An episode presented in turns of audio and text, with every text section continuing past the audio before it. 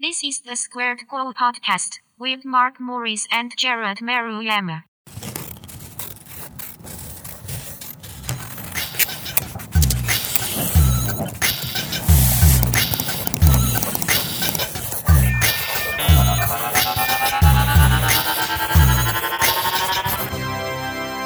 Hello and welcome to another episode of the Squared Co podcast. I'm your host, Mark Morris, and with me again, Mr. Jared Maruyama. Ah, nice. Jared, Nice. No I don't pause. think that No pause. I've actually heard you say your own last name. Uh, I want to like how close or far off am I every time I No, say I think it? you're. I think you're right. I mean, you know, it, there's some rolling Mary Mary Maruyama. opposite, backwards. You're going back, cold, freezing. Um, all Japanese names, you take it uh, syllable by syllable. That's all you got to do. Ma, ru, ya, ma. So it's not ma. No, ma. Maru. Uh, all right, now I'm just messing with you. You can roll the Um, R's too if you want to get real fancy. I um okay, before we actually start talking about this episode, I just it, this just happened and I wanted to share this with you. Oh. So right down the street from our house, they opened the Amazon Mm-hmm. I- ah, Fresh. Yes, I think is what it's called. this is how little I leave my house. Uh, so when I, I was driving out and uh, leaving town, and then I, I saw that, I'm like, I had no idea. And I didn't know if it was open yet or, I or what the place So was. I heard about it like a year ago, maybe, because that that little corner of the shopping center has been vacant for like for years. What was it before? It was a uh, Fur- not R Babies R Us. It was Babies R Oh, Us. Okay. I know it was a which big I think store. Yeah. so. Babies R Us went out of business before Toys R Us, and then obviously all the Toys R Us shut down. So like It, it's been vacant before the Toys R Us, which is a year or two At now, least. right? Yeah. Yeah. Yeah. Yeah. Yeah. So the um that that area has been vacant for a while, and they had talked about Amazon had purchased it uh, a few years ago, or I don't know. They announced it like a year ago, so I knew about it, but it just opened recently, and So it is open now. f- yeah, Okay. it's basically it's a Whole Foods, like which is funny because Amazon also owns Whole Foods, right. Right. Right. So Well, I imagine like- it's just like a, yeah. That's what I. they're almost it's almost like a direct competition of each other. well, Sprouts For across the street probably isn't happy, but yeah. Yeah, well, this one in particular is smaller than most Whole, Whole Foods that Mm-hmm. I've been to. Uh, so it's more the like a traditional size of a a normal supermarket, so like an Albertsons or a Ralph's. Mm-hmm. But the one thing that is cool that I did not get to experience, you can get a smart cart Mm-hmm. that like it knows what items you put in your cart. So if you if you link the cart to your Amazon account, you can technically just walk out with the cart Right. and it'll charge you accordingly. That was my Um, next question. So these are stores that they've been testing for a while now. They have them in like airports and things like that, where you just literally grab stuff off the shelf and walk out, and it's supposed to track uh, what Right. you have. So I was wondering if that was going to be the case, which I assumed it would. Why else would they go into the grocery business other than Mm-hmm. just taking a Whole Foods and renaming it? I Did you will go? Say I will. Yes, I will say if if you do go and there is a line, I found a workaround for the line. Weird. so there's because it's an Amazon thing. Like this is just coincidentally, I purchased something on Amazon and they sent me the wrong item, so I had to do a return. And you know, going to the post office or UPS is always annoying and a hassle, or printing out the shipping to do the return. Yeah. So you can go to this Amazon Fresh, and there's a section in the back that has like the lockers. So you could do even quicker than like two day Prime shipping. It'll be next day if you go to these lockers. Oh. They have a Oh. little station in the corner there, and you can also do returns. So I, you can walk to the front of the line. It's like, oh, I just have to do a return, and you go all the way to the back of the store, and then once you're done, you're in the store. So I was like, oh, I guess I'll just do some grocery shopping while I'm in here. Ooh, seems a, a stupid um, oversight if that's really the case, right? Like- um, but you actually did have a return. Yeah, it was it was like a legit return. It Yeah. wasn't like I just had a, an empty box. So the my hand. lockers, though, you can say uh, instead of shipping it to you, just have it shipped to one of these lockers and go get it when it's Correct. Ah, yeah. okay, okay. So Interesting. I'm sure it's it's somewhat limited to like Yeah, right. You know, with Amazon, there's third party right, um, right. sellers. It'd have to be something from Amazon. Amazon.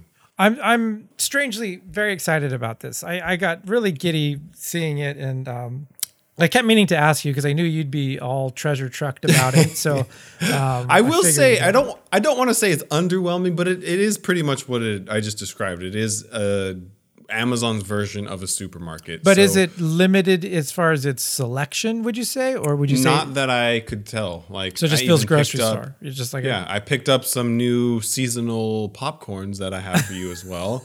Um, so it's not. I mean, it's very comparable to a Ralph's, I'd say, or like a Albertsons. Is it um, supposed to be kind of fancy in there? Is it supposed to be like oh, kind of gourmet? Uh, because it's new, it's very clean. Yeah. But I mean, I think it's been open a month, like less than a month. I feel like it opened this month. Isn't that amazing? It is literally minutes, like like minutes from our our houses, Mm-hmm. and we're not even aware of that it's open.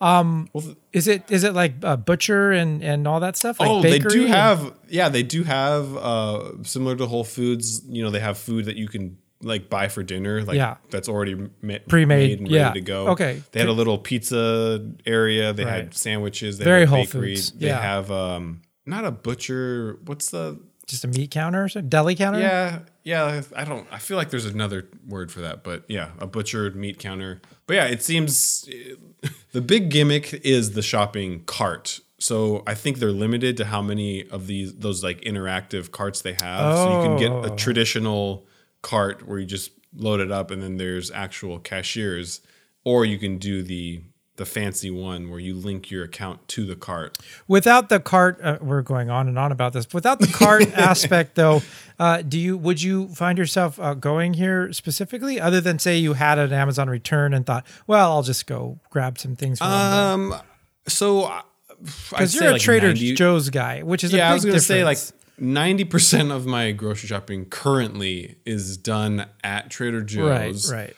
I would say that this might increase my other shop like grocery shopping Hmm. uh, visits. I guess so. Like that might drop down to like seventy five percent now because I want to go to the Amazon's uh, grocery store. Did you notice pricing being uh, more expensive, or like Whole Foods is a little on the expensive side? I think. The big thing that I did notice were like drinks. So I like kombucha, and those go like for a single bottle, uh, like a single serving bottle, it's like three to four dollars. I found the same brand that I normally get that is three to four was like two sixty eight.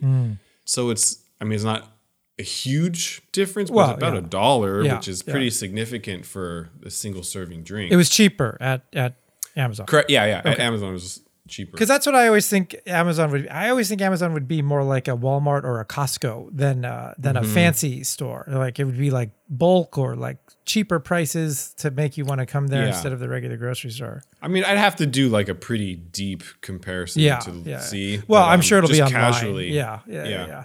Interesting. Well, that of course brings us right to freelance.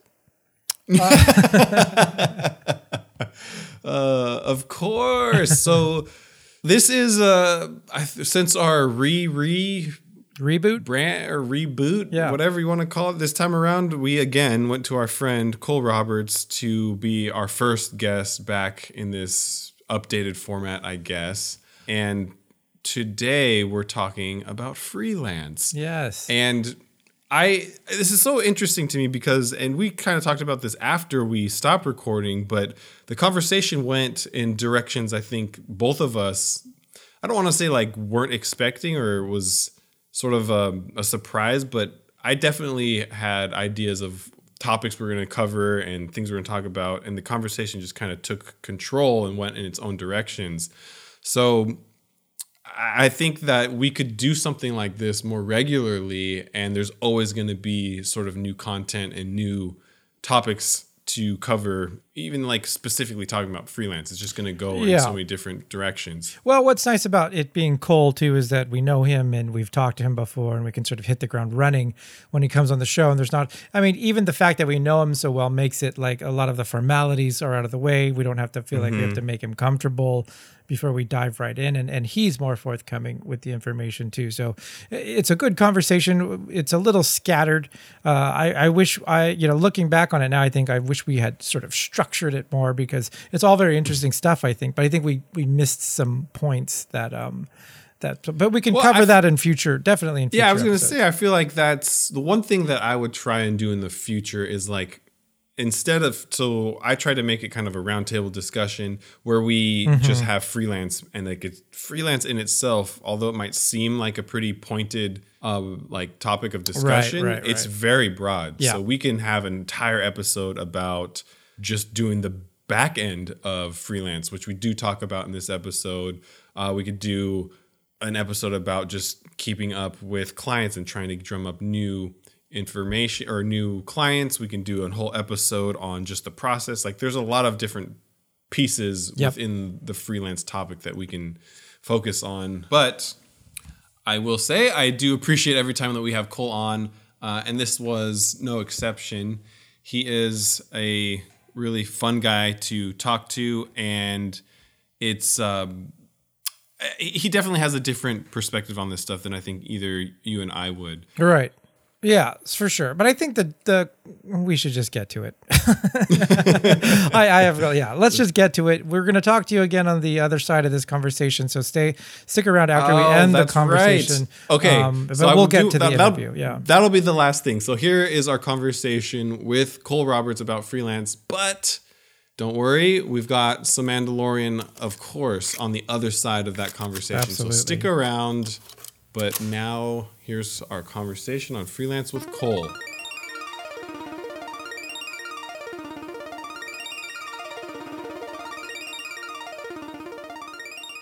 All right. Thank you for joining us today, Cole. It's nice to have you back on to the Squared Co podcast yet again. Yeah, thank you for having me. Always, always a pleasure. It's good to be back. I love being on the Square Co show. That's great. We like to use you as I always say, and we, I was just kind of poking fun at you earlier before we started recording. You are a little guinea pig. Yes. You and it's usually we have Mike on, but this time we have just you, Cole. You are anytime we want to try something new within the Squared Co podcast. For some reason, for better or worse, you are my go-to. So again, I appreciate that. Um, He called you little guinea pig this time. You're that little. Jeez. I mean, I'll take it as a compliment. I mean, Okay. being called little after 2020 COVID shut in, that, that sounds good to me. okay, good, good. Just check. yeah, I definitely definitely meant it as a compliment. um, but like I said, that you are. I don't know. Was this your fourth time being on the podcast? Oh, man, there's probably been more than that. Yeah, I was gonna say, it feels Let's like go with more. seven. So if you aren't familiar with Cole, we- definitely have a nice back catalog that you can go revisit and catch up with uh, his his background. We're not going to do a our typical interview here. We're going to do something a little bit different today and talk about uh, freelance, I guess. So right now, Jared, myself, and Cole are all living that creative freestyle life. Freestyle, Wouldn't it, wouldn't it be freelance. I wish I was great though if we had listeners that knew how many times Cole was on. Like if we had such avid listeners, like a Hmm. Oh, Star that would Wars be fan, great. and They're they're, like, like- technically it was four and a half because the Reptar Bar episode never actually made it to air. So Oh, that's right. This is yeah. great. Is this this is a new thing? We're gonna get a new voice from Jared every episode. Yeah, it's I all- love it. Keep right. working on your characters, I Jared. got a, I got a whole though. library of them. Oh yeah. my god, this is fantastic. yeah, and then for video, I'll start doing puppets. Yeah, that's gonna be- So good. All right, so for those of you listening, if you aren't familiar with our backgrounds, I wanted to start off by having each of us talk a little bit about our origins into the freelance uh, life, for lack of a better term. So I know I talked about this most recently because I am of the three of us. I started in freelance the I don't know I, the shortest recently. freelance Most recently, yeah yeah. shortest mm-hmm. f- freelance career. So earlier this year, obviously everybody is familiar with COVID and how that's impacted a lot of different industries. I've heard of it. I Familiar. was part of some COVID layoffs at my former job, which kind of pushed me into freelance without a choice, really. And then, luckily, over this summer, I was fortunate to pick up a handful of different clients. And since then, I've been just doing a lot of design and illustration freelance work. Um, but it's somewhat similar to Jared's background, which he's also shared a number of times on the podcast. But Jared, why don't you tell us the quick version of your freelance start? The quick version is about an hour and a half. So everybody settle in. it's a good story, but it takes uh, same thing as Mark. I was let go of my uh, previous uh, like my my office job as an art director. Um, and it was a it was a tough time. It wasn't like what we're having now, but I don't think anything's been like what we're having now. Um, but it was a difficult time, so uh, I just did freelance gigs and basically took whatever I could get until I could try to find another job. The goal was always to find another office job, um, but I thought in the meantime I might as well do freelance. Um, so that's how I fell into it. It took a long time to make it sort of a sustainable career uh, option, but um, that's how I ended up in it. I, I never had dreamt of going into freelance. So At what point did you like realize that you could maintain a freelance life? I know you said that it took a while, but was there a moment when you kind of stopped panicking and just felt that this is where you're supposed to be? Um, I say this every time. The panic never goes away. You just learn to deal with it like a terrible roommate or something. Like you know, it's always there though. You know. Um, So really, that that's the case. I, I took a lot of uh, long term contracts that were very similar to the job I did previously. So it'd be like months on end, sometimes a year in a contract, but it was still kind of freelance because I was never hired. That made it easy to sort of transition into this uh, this next thing. So then there would be um, time between contracts where I just do freelance and things like that. Um, and so it just sort of slowly built until I could just focus on my freelance projects and not take these long-term contracts uh, anymore. So again, it was a very slow transition, and all the time I thought I was going to go back to the office. What year? Uh, what year was that? Like, how many years have you been in freelance, Jared? This was the early 1800s. Uh, I, I remember those. Yeah. um, let's see. I went freelance probably full time around 2000. Oh gosh, that's hard. Maybe six ish. Um, when I started doing now, I wasn't making. That doesn't mean I made great money. That just means that I wasn't doing other things. So I was still doing the contracts and things like that. Um, I would say maybe 2000, probably around 2010 is when I'm really doing this like uh, full time. That's awesome. Yeah, I can't wait to make that good money you were talking about. yeah, yeah. well, freelance is something I I reluctantly did to myself. Um, I don't, you know, it's it's funny. I I've kind of always wanted to go freelance. I think that was originally my plan um, all along to some degree. So I graduated from college and um, immediately had gotten a job um, in the publishing industry, and um, I was basically just laying out books, like laying out the text. Super fun, really rewarding. Um, and I did that. Um, I did that for a couple of years. It kind of in, the job I was at. It tran like six months. I did books, and then um, I went to a department that kind of had a music imprint, and so I was doing uh, album covers for Ah. uh, probably about a year, and then I had tried to start a um, an, a magazine that was like a primarily online uh, magazine with that company as a way to help um, promote some of the authors and the music acts that were signing with the team. And so when I had left, I had left because I wanted to move to Nashville. I was dating someone here, and she's now my wife. And so I moved to Nashville, and I took the first job that was available. And and I say that um, the job I got was the one I wanted, which was really kind of crazy. Um, there was a design firm here that I applied for, and I really wanted it, and uh, you know everything worked out to where I got it. I was there for seven years, and right before I took that job, I remember distinctly. Um, I was very burnt out from my first job out of college. Um, I worked with for two years straight. I, I worked with um, twenty different clients a month. It was Wow. exhausting, and it was one of those entry level you don't really know better. You're like, oh my god, yeah, this is a job. This is great, and I'm getting money. And you know, the pay kind of sucked, and the amount of people I had to work with a month just did not add up. And so, two Mm. years of that, you kind of come out feeling fried. And I was a couple months without a job, and I had had this idea of like, you know, I'm seeing people on the internet make a living by drawing. I haven't drawn in a while, so maybe I'll start drawing again.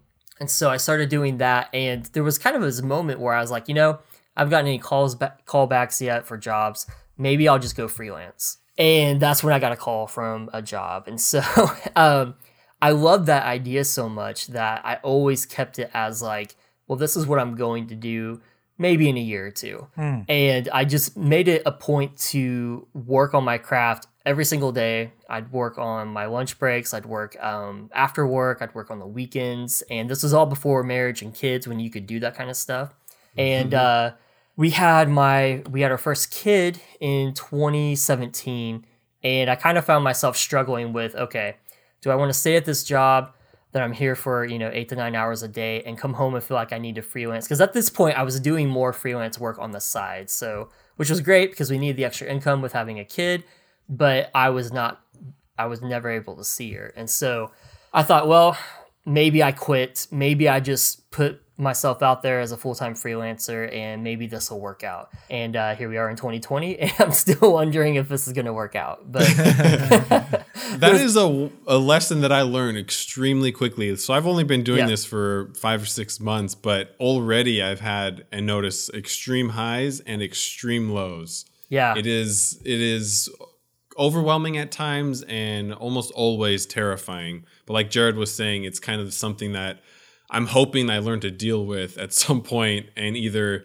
like plan the right way the highs to last through the lows uh, but it's definitely a little bit of a jarring experience to when you're first starting out. Yeah, I kind of want to believe that, you know, you, you can listen to a lot of podcasts and listen to a lot of people who will have really great advice on what to do before going freelance. Mm-hmm. And the, the, they're all, it's all good advice. But the thing, I, when I was much younger, I used to think, oh, I'll get married when I have enough money.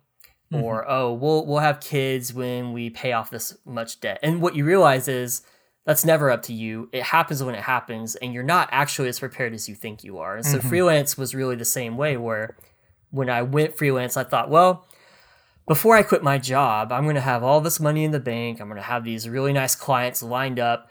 And basically, I'll tip my hat to my boss, shake his hand, and I'll leave.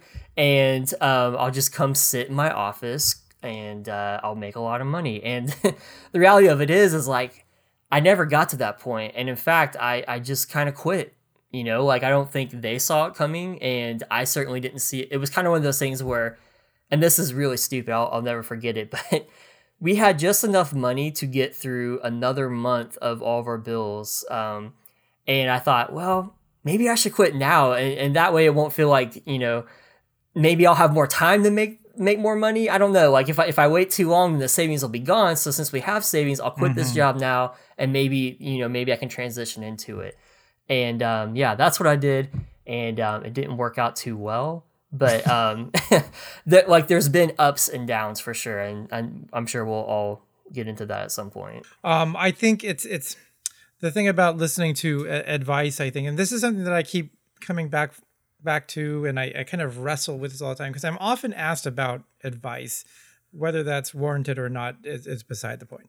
But I, I just think advice is really difficult. I think that the thing it's how you uh, interpret the advice that is the Yeah. key thing uh, because otherwise everyone has basically the same story a version of the same story that they you know went to school i did this i did this i worked really hard and then now here i am uh, and, and to me I, I think there's very little in the you know there's the very what seems to me very common sense advice that people just sort of regurgitate in different ways but it, it's kind of the, the same thing i don't think there's one path and i think it's very hard for Right. people who aren't experiencing this to understand what this person is even talking about now good speakers take that stuff and they they mm-hmm. turn it into a nice story and a you know it's convenient and it sounds great but i think in are the you saying end cole's not a nice speaker no, no, no. But I'm just saying, if we all did the exact same thing, we would still end up in different places. Right. There is, there is no path. You know, like I think there's some practical advice that you can give, like about accounting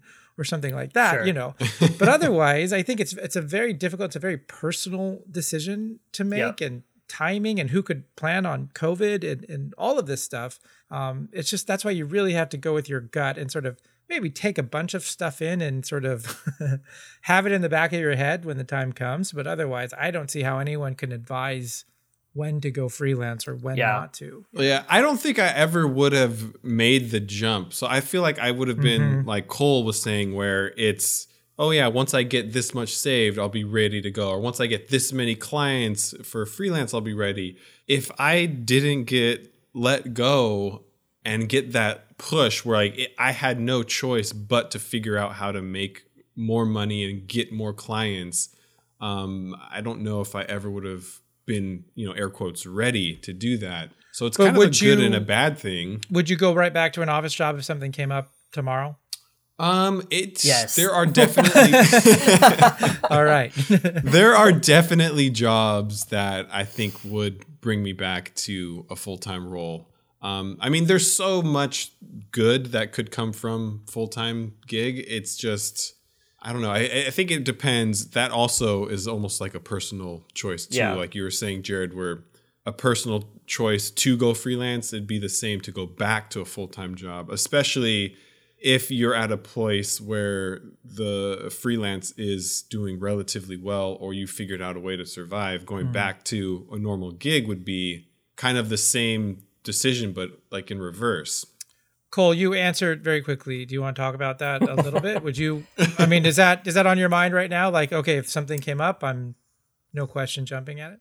Uh, you know, honestly, I, I don't know. I mean, I, I think I think what I think it'd be interesting to actually hear um, from the three of us, like you know, what do you love, absolutely love about being a freelancer, and then like what do you not like, and like for me, I think I think freelance is it's it's such a weird relationship. Like I I hate it and love it at the same time, and um, part of me would say, yeah, I would I would definitely stay with it. Um, as far as a full time job goes, I mean, this year was a weird year because I 2019 was like financially a crushing year. Um, I was experiencing what everyone was experiencing uh, almost a year earlier as far as like money uncertainty lack of jobs scarcity etc and um, i had to go out this year and like i just had to go get a job. It wasn't an office job because i knew i wasn't going to be able to commit to an office job mentally and creatively and still pursue freelance.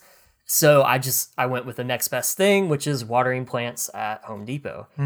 And that was the that was the thing I needed to kind of help bridge the gaps in between paychecks and so um, like freelance paychecks. And um, if you had asked me at that point or at least this time last year I would have said there's no way in hell I'm gonna do this I, I I'm a freelancer this is what I do there's no job out there for me anymore this is it when you have something kind of hit you like that and you're just like I have to jump and make a decision you're like, okay, yeah, I guess I can. I guess I can do that. It's not impossible anymore.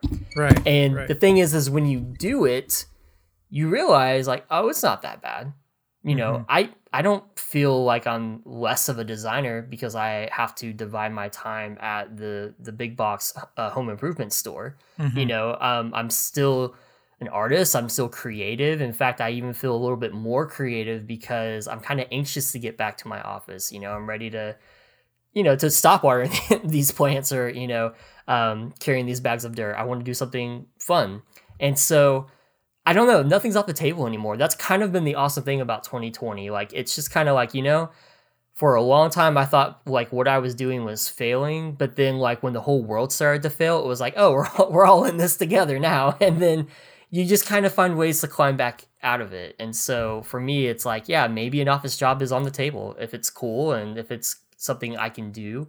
Um, or maybe it's more hours at a part-time job or you know whatever the case is like i'm kind of just my thing right now is just make money yeah, exactly. keep, keep providing for the family and um, i'm kind of i've had my ego knocked down so much over the last six seven nine whatever month it is now where i'm just like yeah i'm just i want to work hard i want to be nice to people i want to Yep. do the best i can and i don't really care what that is or how cool it is or isn't um, that's what i want to do Yep.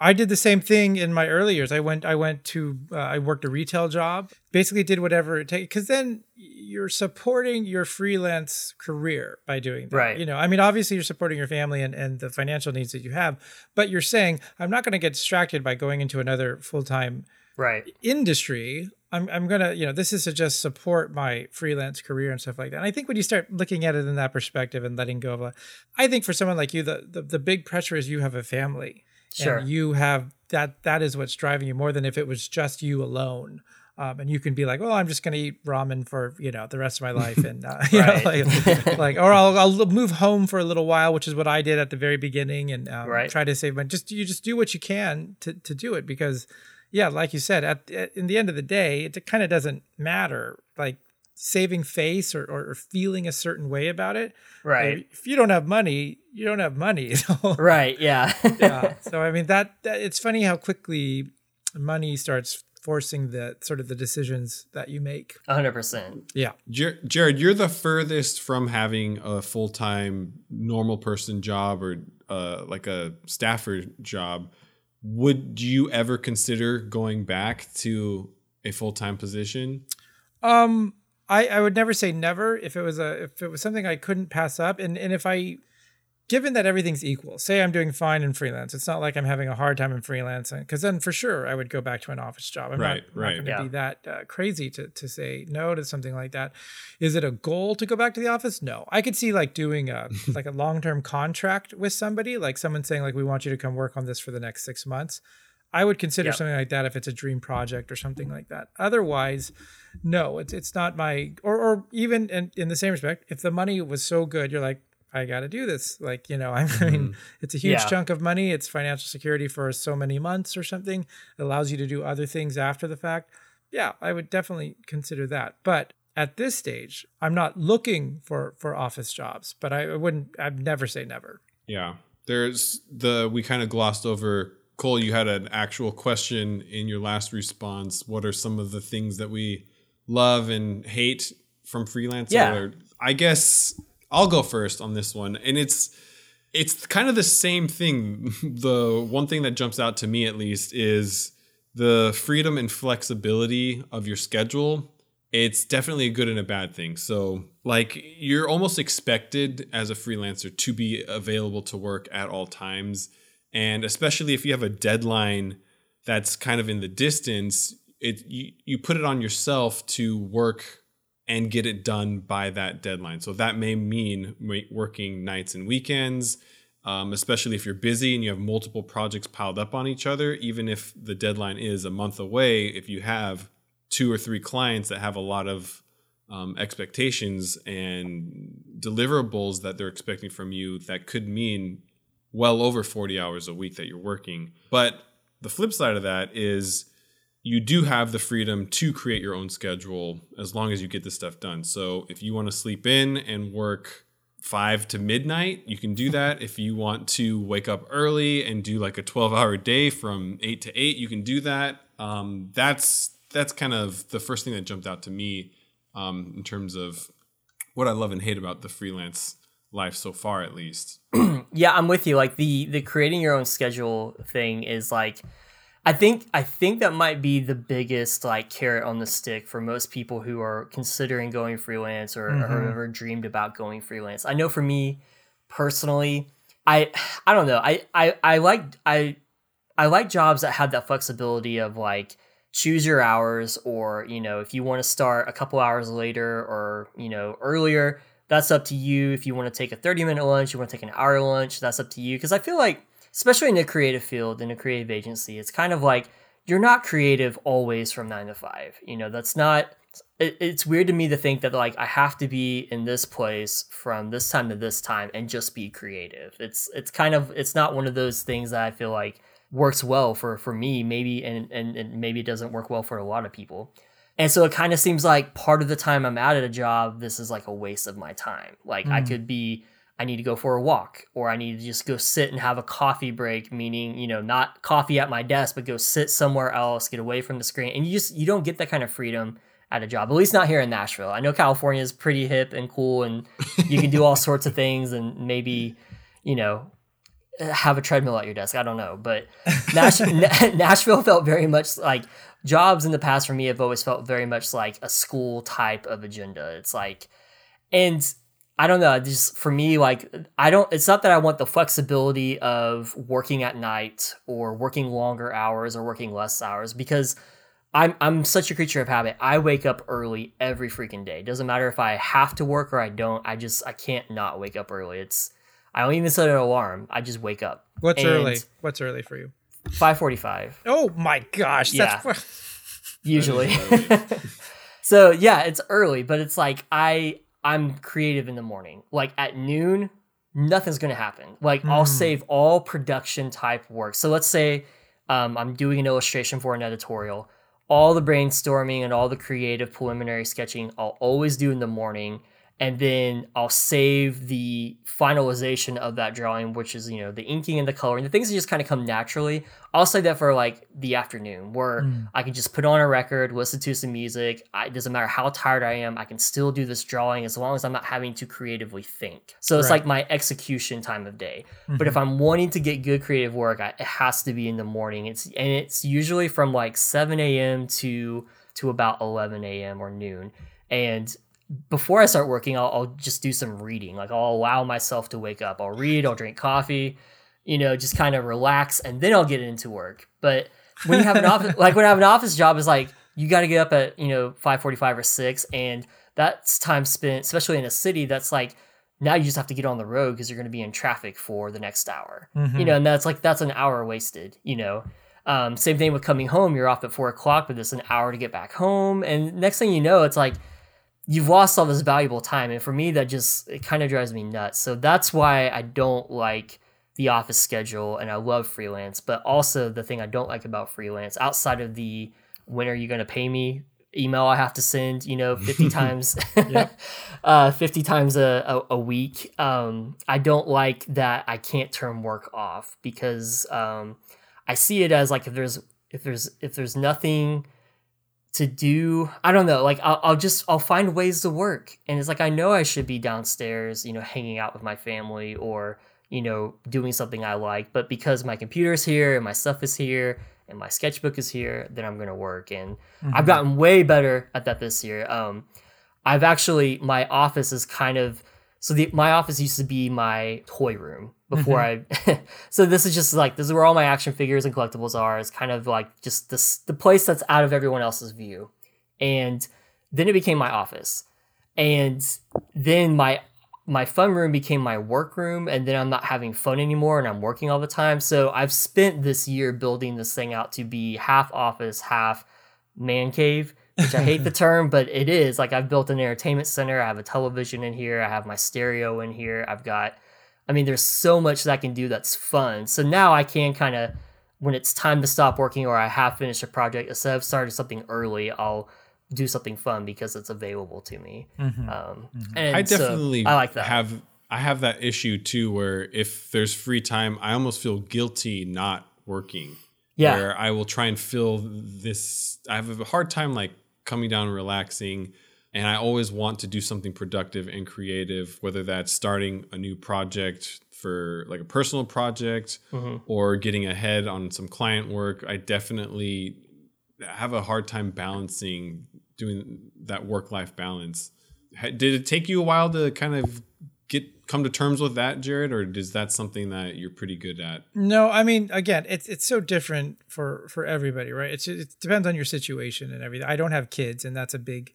I'm not married, and it's a big difference. That that you know those other things that are constantly pulling you away from work i kind of don't have right now the mm-hmm. worst thing that's pulling me away is like social life like doing stuff you know like i, I want to finish this so i can go do stuff after you know meet up with friends or go to disneyland or something like that but I will say, um, over the years, I've gotten very good about, and I never thought I would because I never think this way, but um, like seriously scheduling exactly down to the hour what you're working on.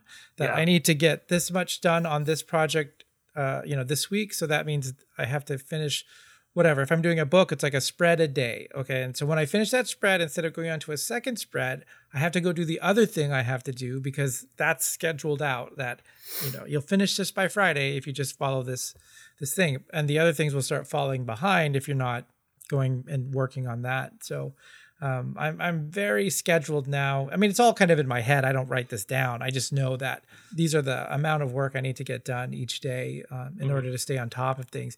And then because something always comes up. You know, you think, oh, I've got extra days before this is due, and then you get a call and this dream job comes through, and you have to say yes to that. So now you're scrambling. So um, I try yeah. to keep room for those kinds of things, and I've just gotten very tight about the time management because I kind of have to be. I was going to ask That's if you had a specific project management like system. Do you use any of those programs or like write it down or anything like that?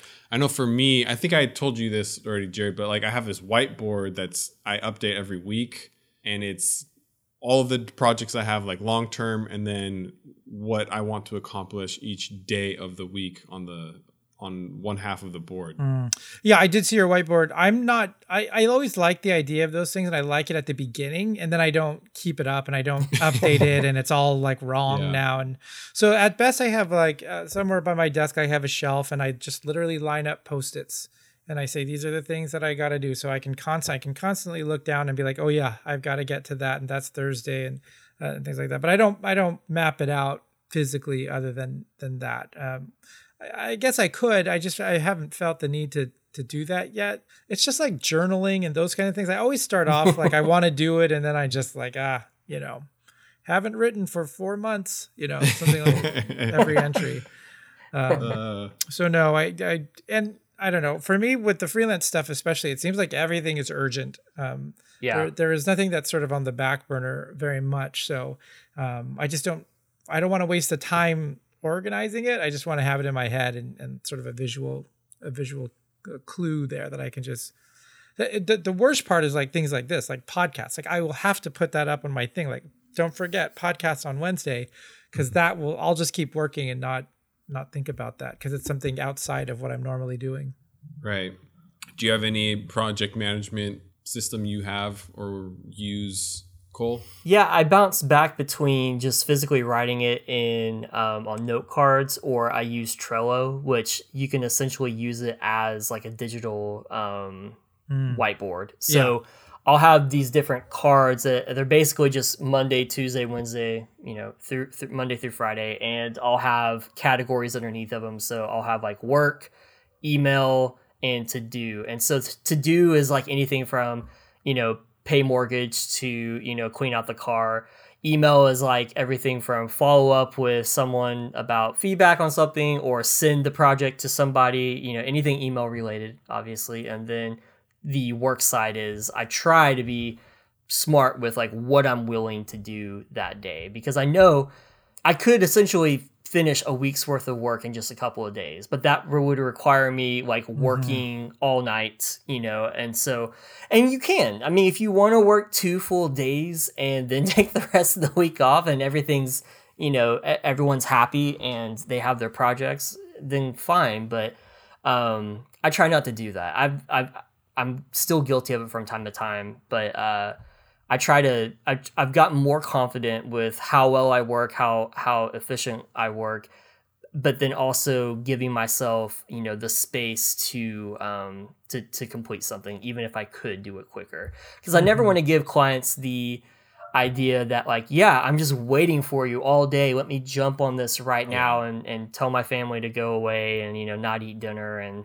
you'll have this you know by the morning i'll try to really fight for the time because it kind of allows me because I know I'm going to do it probably immediately the next day. But I, will usually like I'll even sit on it if I have to, or yeah. if it's you know That's I won't right. send it until it's time until I said so because I, I right. want to just you know, and that gives me the freedom to like take a break, you know, go for a walk, get outside, you know, go to the shop and, and you know work on a wood project or something. I was telling Mark this uh, not too long ago. Every time I am uh, someone reaches out and, and, with a job or asking if you're available, I always say I'm super busy. Tell you know, I it's like I just yeah. want to say like you know like if you can give me a little bit more about the project, um, I can see if I can fit it in, you know, and stuff like that. But I want to come at it that I'm busy. Right. Otherwise, it's just like, yeah, things will go on forever. And then you can, it's easier to sort of set sort of time limits to like, okay, I can do this, but I need everything by Thursday. If I don't, it's going to bump us off. You know, that's another week that it's going to bump off. And I just try to keep that urgency. Otherwise, things can just, yeah, uh, you're you're playing catch up. I think that's one of the other things with freelance Yeah. that a lot of people underestimate is the amount of time. The work of it is not the work. The work is everything but the work. Uh, the art, the drawing, that's easy. You know how to do that. That's fine.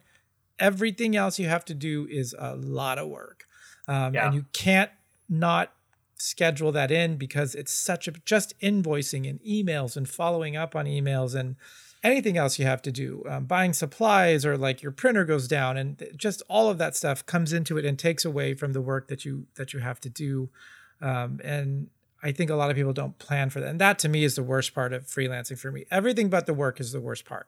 Like Yeah. managing your own uh, finances your taxes all of that stuff plus like uh, medical benefits j- doing that stuff like suddenly you have to learn how to read all that stuff and understand like oh, is this a good plan i don't i have no idea like Right. in an office job you take the one they give you and you're like that's great and even then you're kind of like i don't want to i don't want to read this you know like, Yeah. You don't you don't care enough because Right. you, you kind of trust that the person giving it to you has your best interest um, right at hand.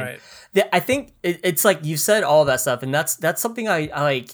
Stupidly enough, did not consider when going freelance. Hmm. Like you really like. I really I don't think thought most like, people do. No, but I mean, like it's like okay, I, I I illustrate or I design, and this is you know this is fun, and if I go freelance, then I just get to have fun all the time. But it's like what you've essentially done is fired an entire staff of people to do these Yeah. other things for you by saying That's you're right. going freelance. So now you're the janitor. Now you're the you know the promoter, Yep. the marketer. You know you're the one balancing the books, doing the taxes. You know and that in itself is a job. But then there's this third job that i don't think we realize we have but it's you could you could lump it in with marketing and i hate mm-hmm. that it's even called that now because it used to be this is me just sharing my work and having fun on social media. Yeah. But now it's like I have to do this third job, which is be available to the, the masses. Like I need to show that I'm drawing, that I'm creating, that I'm being innovative, that I'm trying new things, that I'm sharing, you know, my process and all this. And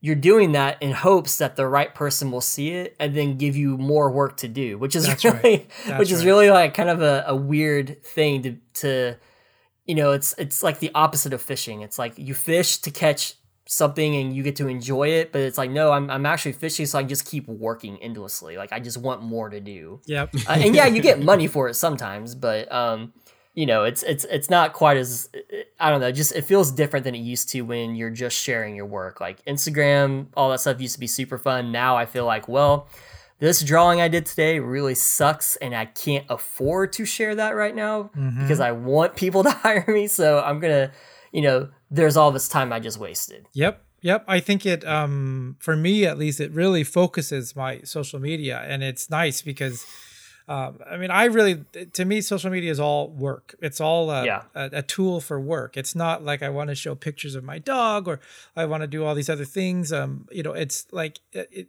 everything focuses around whether that's just sort of I don't know, presenting your uh, personality that feels like a professional personality, you know, Right. and not like going on a rant about the president or something like that, you know, in the middle of your social media stuff, and just treating it like it's a business and not like it's just a personal thing. So I mean, it's good and bad, right? It, it really, um, it's a great way to advertise, a very powerful tool to have as opposed to not having it. So yeah, it's interesting, but you're right. It takes a lot of time, and you're like planning posts weeks ahead of time and like you know I have you have to kind of keep posting to stay in that algorithm and Yeah. Mm-hmm. yeah it becomes work it literally becomes work You're You a slave guys to are- the grind. You guys are both way better at the social media presence than I am, Yes. both with my personal account and Squared Co. Yes. Do you have? uh, So you kind of touched on it briefly, but do you have like specific strategy to that, or like a posting schedule? Do you look at a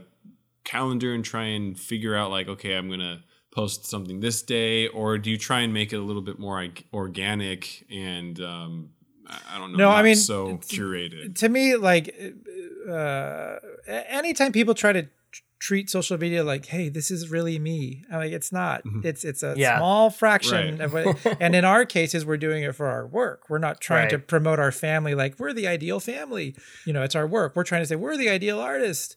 Um, so to me, it's it's in that way. If it doesn't support what I'm doing or the bigger picture of what I'm doing, then I don't waste my time doing it. Uh, I used to, and I got much better. Like I used to kind of include vacation pics and things like that. And unless it has something to do with what I'm doing, I, I avoid those now and just try to keep it focused on on what I'm doing and um, you Unless know, it's yeah. cereal, toy, But or it's all Disney related. it's all part of it, right? It's yeah, Yeah, it's it's- it's on brand. all- right, right, right, right. That's exactly right. Um, Yeah, So I think like for me, I've not quite. The line's kind of bored for me, and it's it's kind of fitting in a way. Like it, it may even be on brand for myself, but like my my Instagram handle is Life of Cole, um, right. and you are if you you do get to see bits of my life like every once in a while, and I keep it to stories. Right, if you go to if you go to the grid, um, it's all work Yeah. and I I keep it that there's no sandwiches, there's no beers, there's no you know pictures of my kids, nothing. Like it's just it's my work because I in this day and age, while I totally think you need to have a URL and a proper website, um, this is also your website. This is probably more your website than anything else is going to be. Um, That's right. probably 80% of my jobs have come through instant messages or DMs on Instagram. So um, if you think that it's not like what you're posting isn't serious and you you want to be you like you need to get serious about it. Um, now as serious as to how I post, you know, I have no rhyme or reason of like I don't follow a schedule. For me, I find it the best way for me to stay active on the art side of things is to challenge myself with um, prompts. So I've always done some sort of holiday theme prompt where it'll keep me in people's uh, feeds for you know a couple of weeks at a time, or I'll think of a series of drawings I want to do, um, and that'll keep me you know busy for a period of time. But if I'm not doing those things, I kind of drop off. Like I kind of go into mark mode. Um, I kind of I kind of disappear a bit. I go to the gym a lot and look really handsome, and and then I'll come back later. I'll share a, a piece of work, but um, yeah, I in my stories though you'll see like what's what's Cole listening to today on his record you know player, or you know what's he building in the shop like. And for me, it's almost just kind of like I want to share those things, but like I would never share it in a post. It's it's always going to be in in a story or you know. And I feel like it's kind of on brand. Like Life of Cole does it say does it say Art of Cole? It just you know, it's probably more confusing to see a bunch of art on my page. Um, Yeah. But um, yeah, I've I've blurred those lines, and I've really I've often thought about making a distinct platform like. I really thought about making just a personal live. Maybe I keep it private, close friends only, and then I have this other page where it's just like this is art. I'll share way more process if you want me to. You know, maybe I'll share more work that way, but I've not done it yet because I'm not really. Um, Yeah. I don't know. I don't really have a good reason as to why I haven't done it yet. I've been busy, I guess. I, I think like in this day and age, you can't be like, oh, I should be better at social media. I'm like, you you can't you can't be that passive about it. I think it's Yeah. like you're missing out on eighty percent of your work there, like uh, Cole was saying, um, by not having that be a powerful part of it. And and each to me, each social media platform is like a very different group, you know, and you're Yeah. you're reaching a different group, so you can kind of play within that. Like I don't know, like. Twitter's New York, Instagram's LA, and Facebook's Right. the Midwest. You know, like that's no, what it's, it, it's it's that's so what it true. like, Like, yeah. it's kind of like the meme of like I, I forget how it goes exactly, but it's basically like uh, taking the same picture of someone and there's like these different personifications of that person and it's tagged with you know Facebook, Instagram, LinkedIn. Mhm. Um, Right. I feel like art uh, business side is is really like that too. And I'm I don't use a whole lot of platforms. I've tried like um Instagram really is like where I put a hundred percent of my efforts. Yeah. Um, if I think about it, I'll remember to post a Dribbble or to post a Behance or um LinkedIn or something. But I think too, you kind of just have to stick like stick with where where where it's coming from, like where where you're getting that traction. Um, because you, you can't treat them all the same way. Right. Is basically what I'm trying to say. yeah, no, I agree. I agree. What about you, Mark? Then, if, if you're saying that you're not good about social media, what is your what is your thought then on that? Uh, I agree with all of what both of you have said, and I think that's really good advice to post regularly, stay on brand, and it's how you get new eyeballs to your work and what you do. I've been fortunate enough to have. I mean, I'm not trying to say this like uh, in a bragging sort of way, but I guess I've had a decent network that goes beyond just a personal network where I've been able to get a lot of work like outside have- of social media. yeah, outside of social media, exactly. Because all of the work that I've been getting since I got laid off was like a referral of a friend or somebody Mm-hmm. that I've worked with previously. Um, and to be completely honest, my social media presence would probably be more of a deterrent at this point because I don't share any of like the current work and projects that I've been um, a part of. So I definitely agree with you guys and think it's something that I need to make more important in my uh, I don't know future and moving forward with freelance because it's probably sh- not shutting the doors but not opening new doors um, to new clients and new work. Absolutely, absolutely. Um, I, I just even from what I've heard from other people that are art directors and stuff like that. That's you know they're looking at social media because it's so easy, Right. it's so accessible, and you get a you get a different feeling from that than you do from just looking at someone's portfolio page, which is heavily curated. Um, and so you're just Right. really getting the highlights there, and so of course it's going to look fantastic. I think the good thing about Instagram is it kind of gives this rounded picture of not just not you personally, but your work, uh, whether that's with sketches or you know personal work and things like that that can kind of go into the mix. And I, for me, that's a very strong uh, aspect of it. Uh, it's not Yeah. so something like graphic design, I could see being a lot more focused on uh, clients and and sort of the the cleanliness of it, because even your website is being judged. Uh, you know, and for the illustrator, they just want to see the images.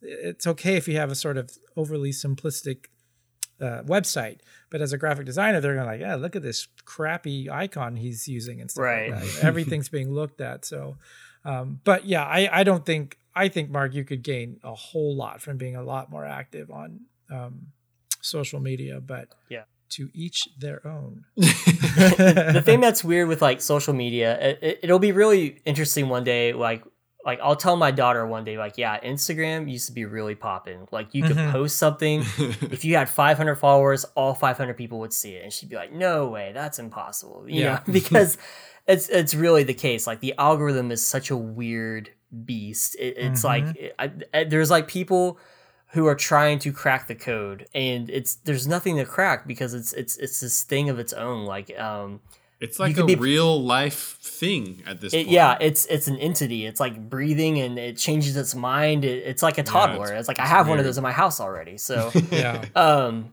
So for both of you, uh, relatively recent to freelance, unlike myself, what um, at this stage uh, surprised you the most about uh, the decision? Whether that's a difficult thing or a good thing, it could be either one. Um, what kind of surprised you once you were doing this full time? Because it's funny, there is like a day where you're like, "This is what I'm doing," yeah and it kind of turns over. Um, was there something that stands out for either one? Cole, go ahead and start on this one. Uh, good question.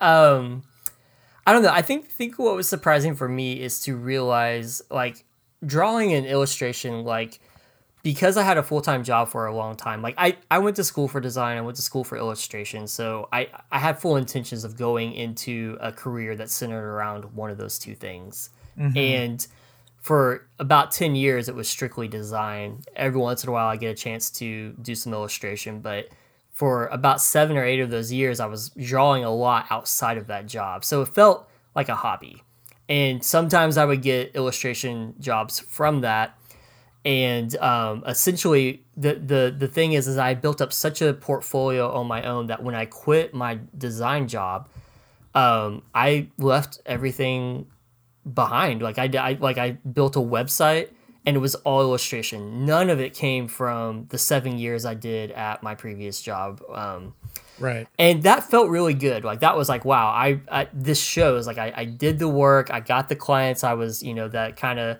helps solidify what it is I do. And it's really cool that I could quit this job I've spent so much time at and not need anything from that. Yeah, the things I took from it are like people skills, communication, email habits, things like that. That's all great. And that's all mm-hmm. super important. Like equally as important as the work you show. but it did feel really good to be like, yeah, my hobby kind of tur- is going to turn into this job. But the thing I didn't realize is um, I'm going to need another hobby now that I've made this hobby my job. and so I've really been That's on true. this That's path of like, yeah, I've really been on this path of like figuring out like, what are things I like to do? Like, if art is now my job, I can't just do this from the time I wake up until it's time to go to sleep and keep doing that. Like, I have to find things that are going to um, entertain me in some ways, uh, like want me to get away from the desk. So, yeah, that I've been woodworking. I'm I'm like I'm building things. It's creative. I'm learning a new skill. Like it's it's fun, and I get almost the same joy and satisfaction from that as I do when I'm working on a personal illustration project. So that was really surprising to me. Was kind of the realization of like, oh wow, my my hobby is now a job. I need a new hobby. What else? Like, what does Cole do? Like, you know. So, um, apparently, I'm like, uh, I'm I'm Bob Vila. So, or at least I'm a Bob Bob Vila wannabe. At what point is the new hobby going to be your new job? I don't know. And uh, to be honest, I would not mind if that ever became a thing. I think I'm years away from it, obviously. I'm still learning and building a lot of ugly furniture, but I'll get the hang of it one day. and um, I think I think what I'm realizing is they all kind of work in tandem. Like I, I could see myself one day taking on in fact, th- before the year's over, I'll have my first commissioned piece of furniture that I'm making for someone, and I'm really excited for it. And um, I'll kind of get to see what that feels like for a, a bit. But I Does that feel like a job that someone's paying you to do it now? Does it like change the dynamic of working on it? it makes me want to do a way better job than if it was for myself. Like, there's definitely not going to be any shortcuts or uh, any weird uh, fixes. I'll I would do like I'll you know and yeah I think I don't think I think it might feel like a job, which is what worries me a bit. But um, I don't know. It's still so new. I'm still very in very much so in the honeymoon phase of of making uh, and, and building. So. Uh, but I could see that going into maybe more uh, more of a job situation, but then that would kind of make me love drawing more again. You know, like I, I think I think having those two things both going at the same time instead of uh, letting the oil run on one, you know, burning up that oil. Um, I think I'm gonna be better off splitting my time between these two things, and and maybe they'll both run, you know, a lot longer than if I just kind of kept using Right. up, you know, one, one of them. That's interesting. That's really interesting because I, I agree. I, I've, I've felt that same thing, um, but I have not found another hobby. Yeah, it's I. I definitely find reasons to take me away from the desk to force myself to say, okay, you have to stop at this time and do something else for a few hours or something like that. Um, but yeah, it is interesting uh, when your hobby is your like your passion is your hobby and your job. It, Right. It, it's it can be good and it can be bad, and I think you can sort of sail into burnout if you're not careful. Uh, but it is Yeah. it is hard if you are like for me. It's really what I love to do. The minute I stop doing work stuff, I can't wait to start my other stuff. You know, which is the same thing. So yeah, it is something I think everyone has to. That's a, such a personal yeah. uh, gauge there, though. What about you, that- Mark? Anything surprising that you noticed right away? We, I mean, we kind of already touched about on most of the things, but it's really like the back of house stuff. So keeping up with contacts, following up with invoices, Yeah. uh, really being on top of project management, looking and juggling a number of different clients, a number of different projects. Like that stuff, Cole said it perfectly. There's a whole staff when you're in an agency Yep, yep. that once you go freelance, you basically fire all those people and you have to carry the burden that you know they were responsible for. Um, and it's it's silly because it's so obvious when you say it, but it's not something you're thinking of when you're daydreaming about freelance or going into it. You think that Yeah. oh, I'm just going to be doing the work and somebody's going to get money to me somehow, not realizing that oh yeah, obviously it's you that's going to have to be the account manager mm-hmm. and the bookkeeper and all these other roles. Yeah, so that's that was the big sort of surprise that shouldn't have been a surprise. Mm-hmm. That makes sense. I think I think a lot of people just don't. It doesn't occur to them how much work that is. Not Yeah. that you're not going to do it, but just how much work and time that that takes off. Like I used to start the day by doing that stuff in the morning, and then I'd realize I'm like, this is taking me half the day to Right. do this. I, I have to find a better system. I think one of the things that mainly surprised me going into it was how fluid pricing is. I always thought you'd kind of get into this. Well, this is my rate, Right. of thing. Oh, But it's it's never been that way because you kind of weigh it against well, you know, and you you rarely get paid for the actual time you spend on task, Right. because you you kind of figure that out. You're like, oh, I can't tell them that number. That's way too high. You know, like Right. if I actually did my hourly rate at this, you know, this stuff. So um, that is always a challenge for me. Pricing and, and uh, estimating on stuff is is always a challenge for me. And I know I tend to go too low. And so that's always something that I'm constantly working on. It's always great when you're in that position where you're like, I'm just going to give them a crazy number. And if they say yes, great, I'll make a lot of money. If they say no, it's fine because I'm so busy anyway. Um, yeah. Right. But otherwise, every time that question comes up, I'm like, ah, did you have a budget in mind? I know. Or like, Just tell me what you have. I can either tell you I'll do it for that much or I won't. Um, yeah. I, I ran into when they don't flinch at your price, you're like, ah, I went too low. Yeah, exactly. yeah, and you hate that, and you know that's exactly what happened. Um, Right. I've had more luck when somebody, you know, when we agree upon a price, whether whether I think it's low or high. It's just when you agree and you're like, okay, I'm willing to put the work in. But I've had more uh, instances than not where you come halfway to a point, like in the project, and they've Yeah. seen some of what you're doing. Then you can kind of have that conversation again where you're like, hey. I know I said I would do it for this, but honestly, if we're wanting to make it by this deadline and you know the amount of work that's actually going into it, I think we, you know, is there a way we can increase the budget? That's mm-hmm. actually worked in my favor multiple times because I think what happens is you maybe did bid a little too low, so there is this other money sitting aside. And once you kind of give them a proof of purchase where they're seeing, like, oh, yeah, he's legit Right. and he's doing a great job. He's been cordial through email, he's on time. Yeah, why the hell not? Let's give him a few extra bucks, you know? And then, Yeah. and it works, and it really, it really works to their benefit as well. It's not just you benefiting from getting more money, like, they're, you know, mm-hmm. because I think the other thing people, the person that hires you doesn't also realize that there are other things coming in at you. And so for me, Right. it's like if a mm-hmm. client is respecting me, they're paying me well, they're treating me well, I'm going to say no to this guy over here because I don't want this project to ruin the flow of this current project. Like I owe it mm-hmm. to Yeah. who I'm working with now to do the best I can. And I don't want to divide any of that time that I know I could put towards this that kind of matches what they're paying me. And so, you know, if, if anybody out there listens to this that's in the position of hiring, kind of know that of like, you know, treat treat the freelancers good because you know they you, want all of their time if you can have it because if you're going to benefit from that way more if they're having to you know if you're not paying them enough and they have to take on three other projects at the same time you know you're just going to get a half-assed job Yeah. I mean, uh, to me, the hard part gets to be where you're like, uh, you know, when they're starting to get very granular about what they're paying for. And then, you know, like if they say, well, I'll pay you this much for the sketches. Well, I'm like, well, that's giving you the concept. That's Right. the hard Right. part. You know, like that should be the most expensive part of it. You can get Yeah. anyone to take it from there and do it in Illustrator or, or take this idea and run with it.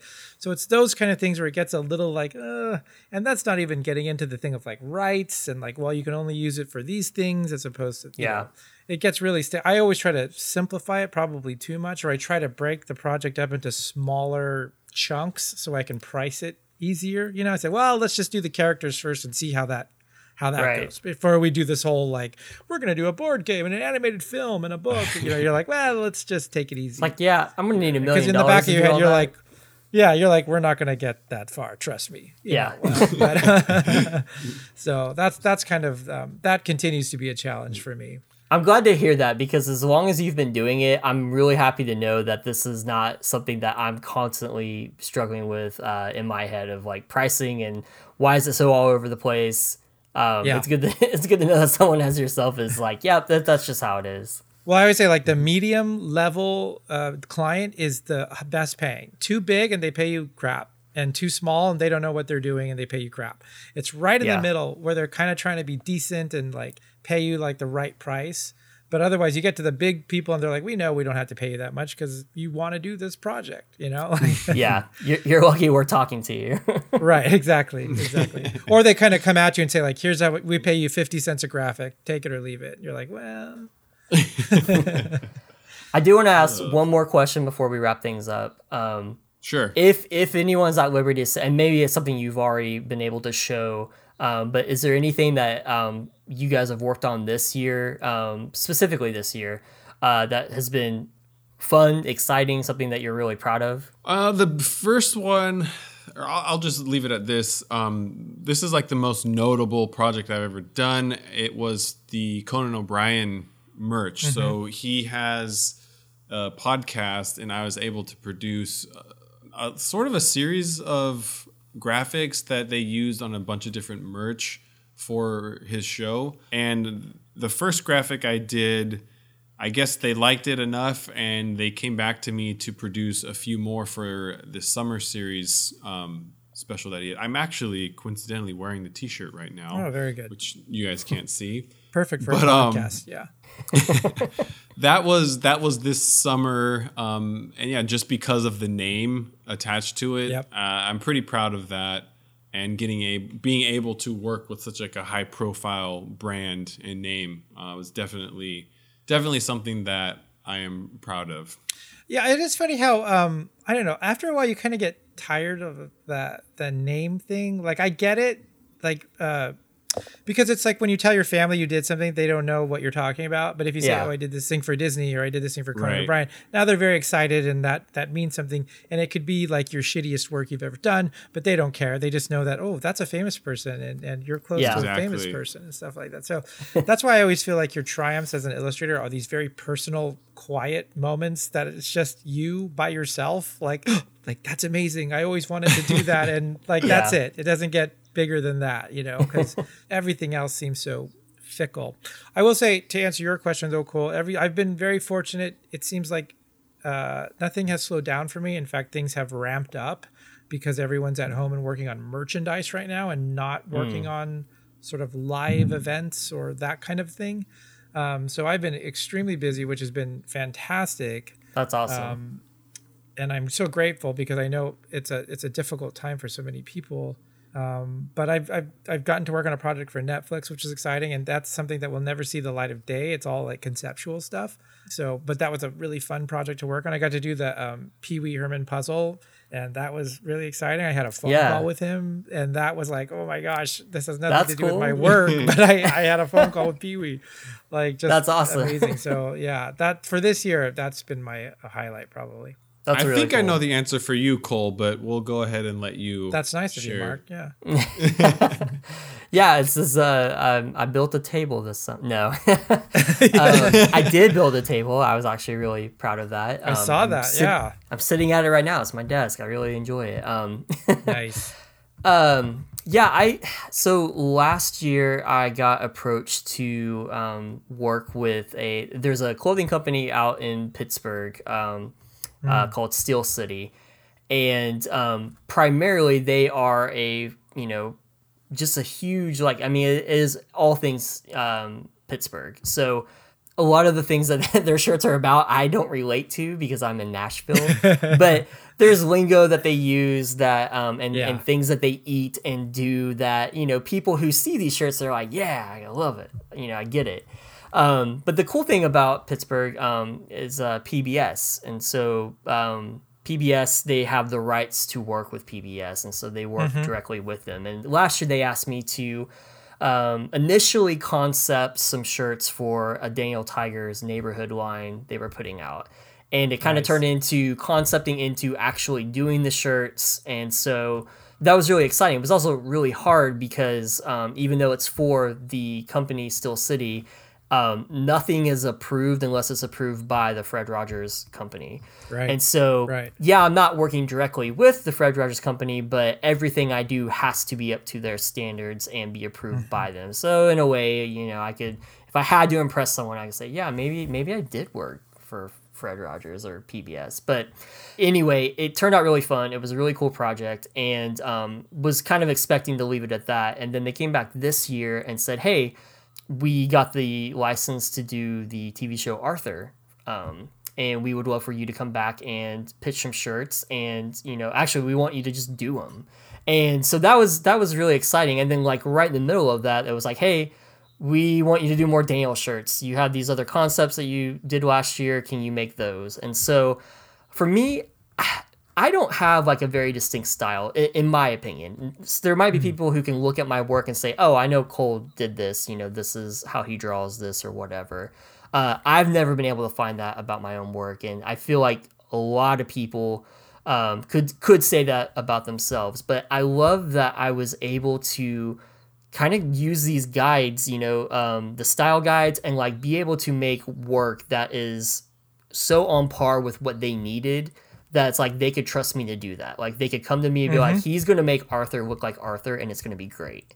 And it's like that to me was like, that kind of felt good because, again, not being known for a particular style and kind of being a little all over the place um, with my work, it was nice to be when you feel like you don't have a place and then someone to be like, yeah, you're the guy to do these licenses we get. You know, that to me Mm-hmm. was really exciting. And so, um, Oh, that's great. I don't know if I'll get Arthur any the more. Aardvark. Yes. This is Arthur the Aardvark, like the That the Arthur. kid show. Yeah. Yes. Nice. Yeah. nice.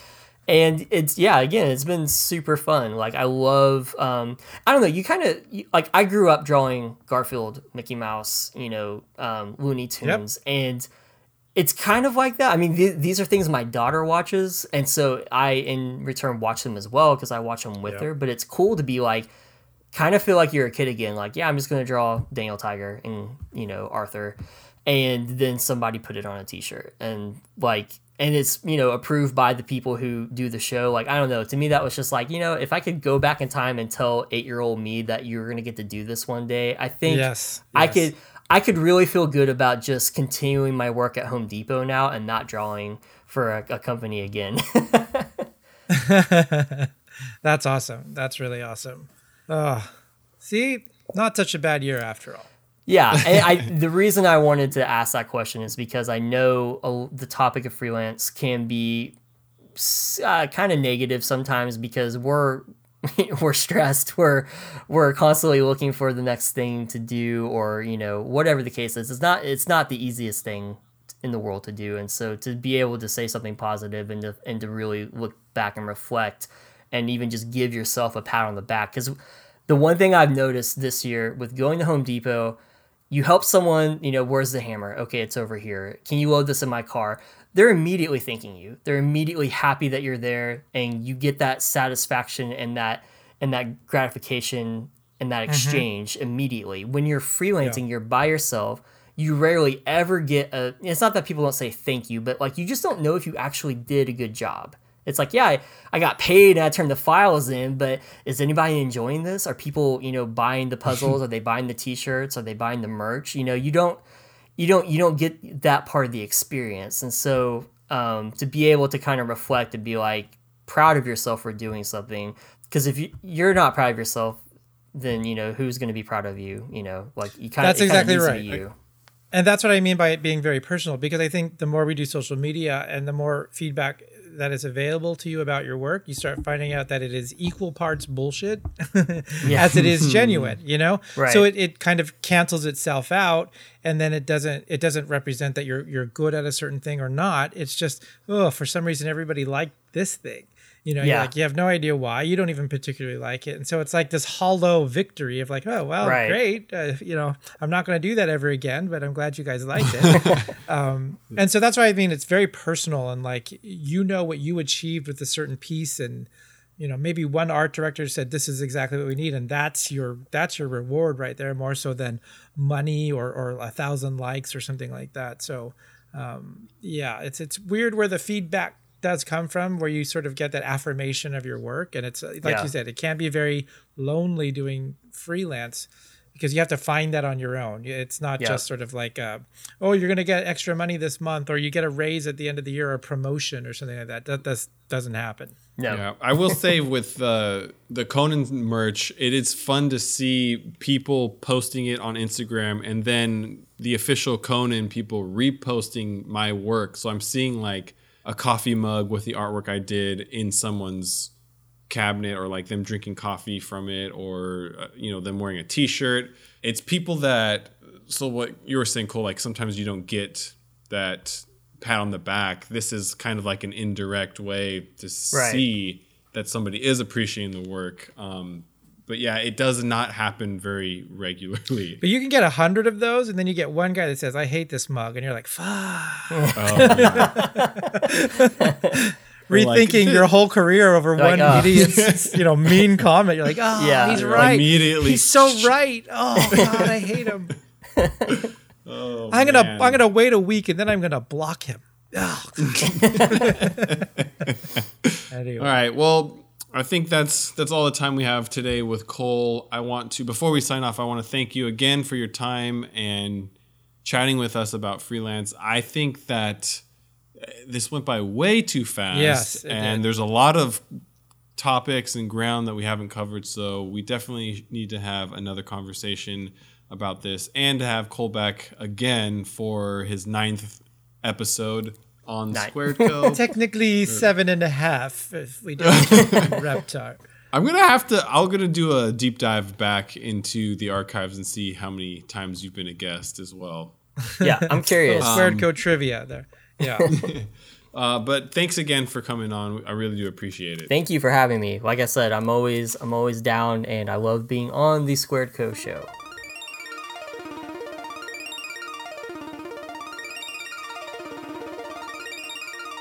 All right. Thank you guys so much for listening to our conversation with Cole Roberts on freelance. Now, of course, we couldn't go an episode without talking about The Mandalorian. And because we missed a week, this is actually a twofer. So we've got chapters, let's see, 11 and 12 of Mandalorian to cover here. Okay, Um, good to see you, Cole. Good to see. Thanks. I was just walking Cole out. Sorry. Thanks for coming Michael. We really appreciate. Oh, dude, wants we're to get we're, busy with we're this stuff, jumping so- right into it here So, because we got a lot more to go. And All right, I'm excited Um, about this. so I got to okay. So the last episode was well, just so I'm kind of mentally caught Yes, up here. yes, yes, yes. The one that I hated with Baby Yoda was eating all the eggs, and they're on the ice planet with the weird spider monsters. Right. Which so now looking at these next two, I'm gonna try and like break it down and just talk about chapter 11, and then we'll move on to 12. But I will say, chapters 11 and 12 really move the story forward and like add a lot more. The the one where they he's eating the eggs like that was kind of like a filler episode to me. These next ones actually have some meat to them. So I am Yes. excited to talk to you about this. And I freaking hate this. So like I feel like a fucking poser, a Star Wars fan poser now because Yes. there's all these characters that are like have something to do with the cartoons and now I'm like god mm-hmm. damn it. I feel like such a loser cuz I know these characters have been brought up in other Star Wars shows and stuff and I don't know what's going on. So I need to ask you these questions. Oh, but jeez. before we get into it, obviously spoilers here. That's your warning. Yep. If you haven't watched The Mandalorian chapter 11 or 12, go do that and then come back to us. Okay, let's. Uh, I think we should start. So eleven is the heiress. Um, um, this is the part two, kind of, of the frog lady episode.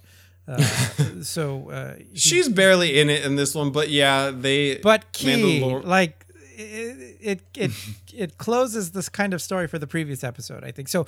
Did it for you? Let's let's resolve this right now. Did it? How they handled it? Did it help you get past that? He's eating the eggs. Oh, no, not at all. Okay. Like, to be completely honest, everything he does now is just ta- like, I'm like, oh, what a. What a freaking bratty! You know, kid. he is Like, a baby. Look at this. He's a fifty-year-old baby. The weird. Okay, so that's one thing I did want to talk about, but wait, I think that's chapter twelve. I'm jumping ahead here. Okay. So Careful. let's stick to eleven. So he lands on this new planet Which is great. where he's he's going to um, basically deliver or drop off the the frog lady to her husband, and they're he's going to go give him info on where he can find Mandalorians Yes. on this planet. First of all, that AT-AT crane thing in the water, fantastic. Oh, that was awesome! That was so cool. that whole scene, just the animation with them lifting the ship out of the water and beautiful stuff, and um, all the Mm-hmm. So- Mon Calamari there, and yeah, good times. It's so funny to me that every every single planet within the Star Wars galaxy is just one temperature, one climate. So like, you know, in the prequels you go to Kamino and it's just a planet that rains all the time. You go to Tatooine and the entire planet is a desert. Funny that you started And- with Kamino. No one, no one starts with Kamino. Well, I was trying to go to like the extreme climate Yeah, yeah, zones. yeah. And like you go to Hoth, it's all ice, you know. But um on Earth, we have all of these different climate zones, you know, and it's one planet. So it's just odd to me that Well, but we don't an necessarily- entire planet is we don't see the whole planet. There could be other parts of it that we don't know. I mean, it, to me, it makes Well, sense. we're definitely led to believe that. But look, uh, anytime anything's sort of deserty, like um, so, like the planet that they're on, um, in the first the first episode where where Baby Yoda is or whatever. Oh, yeah, yeah. Well, there's two of those, right? The one where they meet Nick Nolte, and then the one where, Yeah, yeah, yeah. um, And it's hard to Uh, tell the difference. Why? Because the environments look so similar, right? If it Mm-hmm. looks slightly deserty, we're like, oh, is it Tatooine? You know, so Right. and like just like Rey being on Jakku, we're like, well, that just looks like Tatooine again. Um, yeah. So that's what I mean. That's why they have to do it like that because otherwise everyone's like, it's the same planet. So I think it has to be distinct like that. Uh, other than what we haven't seen a lot of, which is strange to me at this point, is uh, Coruscant seems to be the only sort of city planet. They do mention it Yes, uh, a handful yes. of times, actually. but we they don't see a lot of city there. planets. Like they're rarely in cities. I guess that graffiti one at the first episode Right, was kind of right. city-ish, and that felt very much like a set. Um, So Mm-hmm. That was a yeah. funny one too. Um, but let's It's- get to the heart of the story for this one, because we're going to run out of time fast here. Uh, what did you think of this this overall story? So basically, it's like he, he goes to he's tricked into being taken to to find these Mandalorians, and then they, they kind of um, sabotage him. But then he's rescued by the very Mandalorians he's looking for. Right. So let me. This is where I have to start asking questions. So, Okay. a big part of this Mandalorian lore is the not removing your helmet. Like, Mm-hmm. if you remove your helmet, you're no longer a Mandalorian, or you're like you're not part of their their cult or whatever you want to call it. According to the Mandalorian, yes. Right. So in the Clone Wars series, we are introduced to a lot of Mandalorians Mandalores. who they remove their helmet like pretty casually, right? So what's do you can you Mm-hmm. She- talk to me about the difference here? She explained that, and I don't have all the uh, facts in front of me here, but she said what he what he's uh, ascribing to there is an old sort of crazy person's uh, sect. So it's like a traditionalist is Well, what I no, think but she said something like that. cultish. She she made it sound more extreme. Well, that I think it's that um, she, I feel like she did say traditionalist, but with that it's like a you're taking it to the extreme. Mm-hmm. So like these you're misinterpreting and not evolving with the Mandalorians over the years. You're kind of clinging on to this early iteration of whatever this Mandalorian I don't know group believes to be So true. that's that's better, and this bodes well because he might be able to take this helmet off pretty soon here, which would kind of help, I think, at this point. So yeah, so uh, this character um, was from the my next question. Yeah. Where like I know that she's supposed to be a big deal. And it's like, oh my god, it's freaking Bo Katan in human form, and I'm si- like, I know that it that when as soon as she reveals the helmet, like I know that's supposed to be a character. Mm-hmm. And I have to do after I watch the episode. I got to do backtrack. I'm like, oh, it's a Clone Wars thing. But it's like when you were watching this, did you get that like excitement? Like, oh my god, it's Bo Katan. So I do a lot of reading about Star Wars now. Like Clone Wars, I didn't watch all of the all of the episodes. I watched quite a bit of them and kind of skipped around there. So I, I knew this character, but uh, I'm not like fanboy about the cartoons really. So I don't understand sort of the excitement of, of seeing this character. Like I get the um, Ahsoka Tano more so than I do this character. I think people just like this character. Um, so no, I don't. I didn't. Uh, it didn't excite me that you know I recognized her like oh this is that character, Right. but I didn't. My first thought wasn't like oh thank God, you know. Like, yeah. So um, All right, so let's let's jump forward. Um, I will say on that it's the strength of the show that it's really paying off for the hardcore Star Wars fans that watch absolutely everything. And then go on Twitter and trash it, uh, and and scold Disney about every move they've made, and then they come back and they watch absolutely everything. I'm so like now I'm like at odds with myself. Like, do I invest like a month of my life to watching all of Clone Wars So and I would all say of Rebels that would be something fun to do in the off seasons when Mandalorian ends, and then you can kind of see how important it is that we know their story. Mm-hmm. And I have no doubt that whatever happened in Clone Wars and, and Rebels is going to be canon because Filoni's involved with everything, and he won't just discard stuff or or say like, well, let's just change it. So I, I it, you know, maybe by the end of this, we'll see how important it is to know the history of Mandalore and what happened, and then you can kind of go back and maybe then just pick the Mandalorian episodes that um, you know make sense for this one because I don't know. I there's so much in Clone Wars I think that's filler that yeah I don't know that I would recommend the entire series. So Yeah, and I tried to like kind of cherry pick episodes, Yeah. but it's hard because even if you were to go on to like I went specifically to the Darth Maul story arc. Right. There's a lot going on before that kind Mm-hmm. of influences that. So it's even if you were to go into a specific arc, it's not as powerful because there's a lot of like little missing pieces So- to the story. this is where it's I like reading uh, the recaps uh, after watching the episodes because uh, obviously these writers watch everything. They know where it's coming from and then they can kind of tell you and then you can see if it's like well that sounds interesting. I'll go find that as opposed to uh, just trying to figure it out on your own. Because I, I will say there was a lot in these two episodes where you really had to pay attention uh, or you missed it or you didn't get it because you just didn't know so Speaking of one thing, you, so okay, fast forward. They go on to this ship that has a bunch of weapons. right Uh, Bo-Katan, yeah yeah, yeah. Bo Katan is after the dark saber that Moff Gideon has at the end of season one, right? right right right the dark And that dark that saber. ties back into another piece from the Clone Wars. that's her whole character and and and there are so you can look online very quickly and see like who's held the that uh, Mm-hmm. Dark weapon. saber and yeah, yeah. and like what it represents and stuff so uh, i don't know how much you need to know for this one because even now I mean, I think that's on- enough. You know, she has depends on if history with the weapon, and she's after it currently. but it depends on what the story goes further into the mandalore history or is it Mm-hmm. just baby yoda because if it- you know we're supposed to get Ahsoka Tano, I believe next week, um, and, and that could just take us into a completely different area. I don't think it's the end of the Mandalore stuff, but it that- might not be key to this this series. Yeah, that's another thing that it kind of annoys me. So it's fun in some instances. We talked about this with season one. They had a lot of seeds that they were just planting. yeah. And who knows if and when they would turn into anything else. Blue Um, guy so came back. Yeah.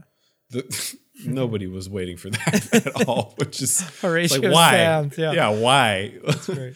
they had um the in the the first episode no yeah so the first one of season two the cliffhanger was potentially a clone or Boba Fett Right. right Right. Right.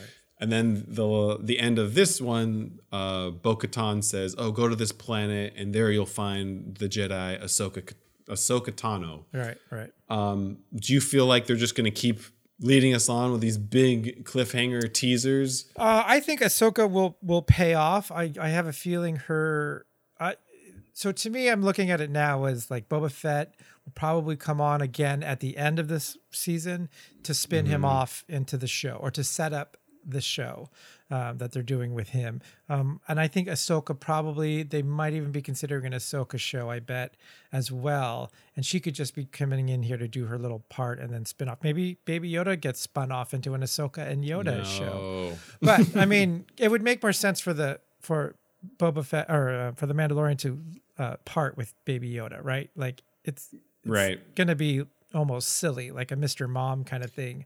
Um, Yeah. If we haven't gotten there already, um, so, that that we'll see. Let, that's the that was the basically the end of chapter eleven. The big reveal was that name and what planet Ahsoka's currently on. Right. right. Um, so let's jump into chapter twelve here. The next episode. The siege. I want okay. Here we go. How the how is Baby Yoda the all of season one Yeah. is basically an infant, right? Kinda. Yeah. Fifty years old. 50, 50 years old, but uh, like the motor skills and everything, it's just it can lay down, it can sit, it can't really move, it can do some force stuff, but it's basically an infant. Now we're assuming this is maybe a few weeks later. Ah, He's suddenly aged if he a if he was let's give him benefit out it took him 50 years to turn one in human years. Okay. Okay. Eh, But then over the course of a few weeks, now he's like a five, four or five year old kid, Okay. where he can listen to instructions. He's in the little this little crevice in the ship trying to like put wires together. that is so How cute, can- though. It's just how can worth you- it that it's so cute. Don't try to make How- sense of it. You're ruining it. How can everyone. you be an infant like this this week and then next week you're taking on instructions? Obviously, I mean he messes it up, but he's able to get far enough to hold the different wires in hand. Like I don't know that, and then he goes into the classroom and is do like able to sit in a classroom setting. That's cute.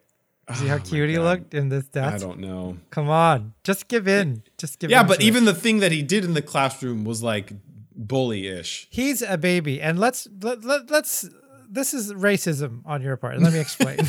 Babyism. All we know is Yoda. Now Yoda does not rep we know nothing else about this race. We we have no Yoda can be a complete exception. This could be a race of absolute dicks and Yoda is the exception and that's how he's slowly going to learn how to be. Look, there was that moment in the last one where he's, you know, the frog lady's babysitting uh, and she was happy to see him. And I, to me, I'm like, hey, Right. if Frog Lady's not upset about the whole egg thing, you can She doesn't probably know. let it go. She knows. She knows. She was scared. she was holding those eggs, afraid of him. Remember at the end of the last one. Mm. Um, but did you see him playing with the baby in the water? He was so happy, and like he looks He up at the wasn't- mom, and oh, Yeah, he, he wasn't playing with that baby. He, He was, was. trying. He was He waiting for the parents to turn their head so he could put that thing in his mouth. So let me ask you this then: How come there's only one baby?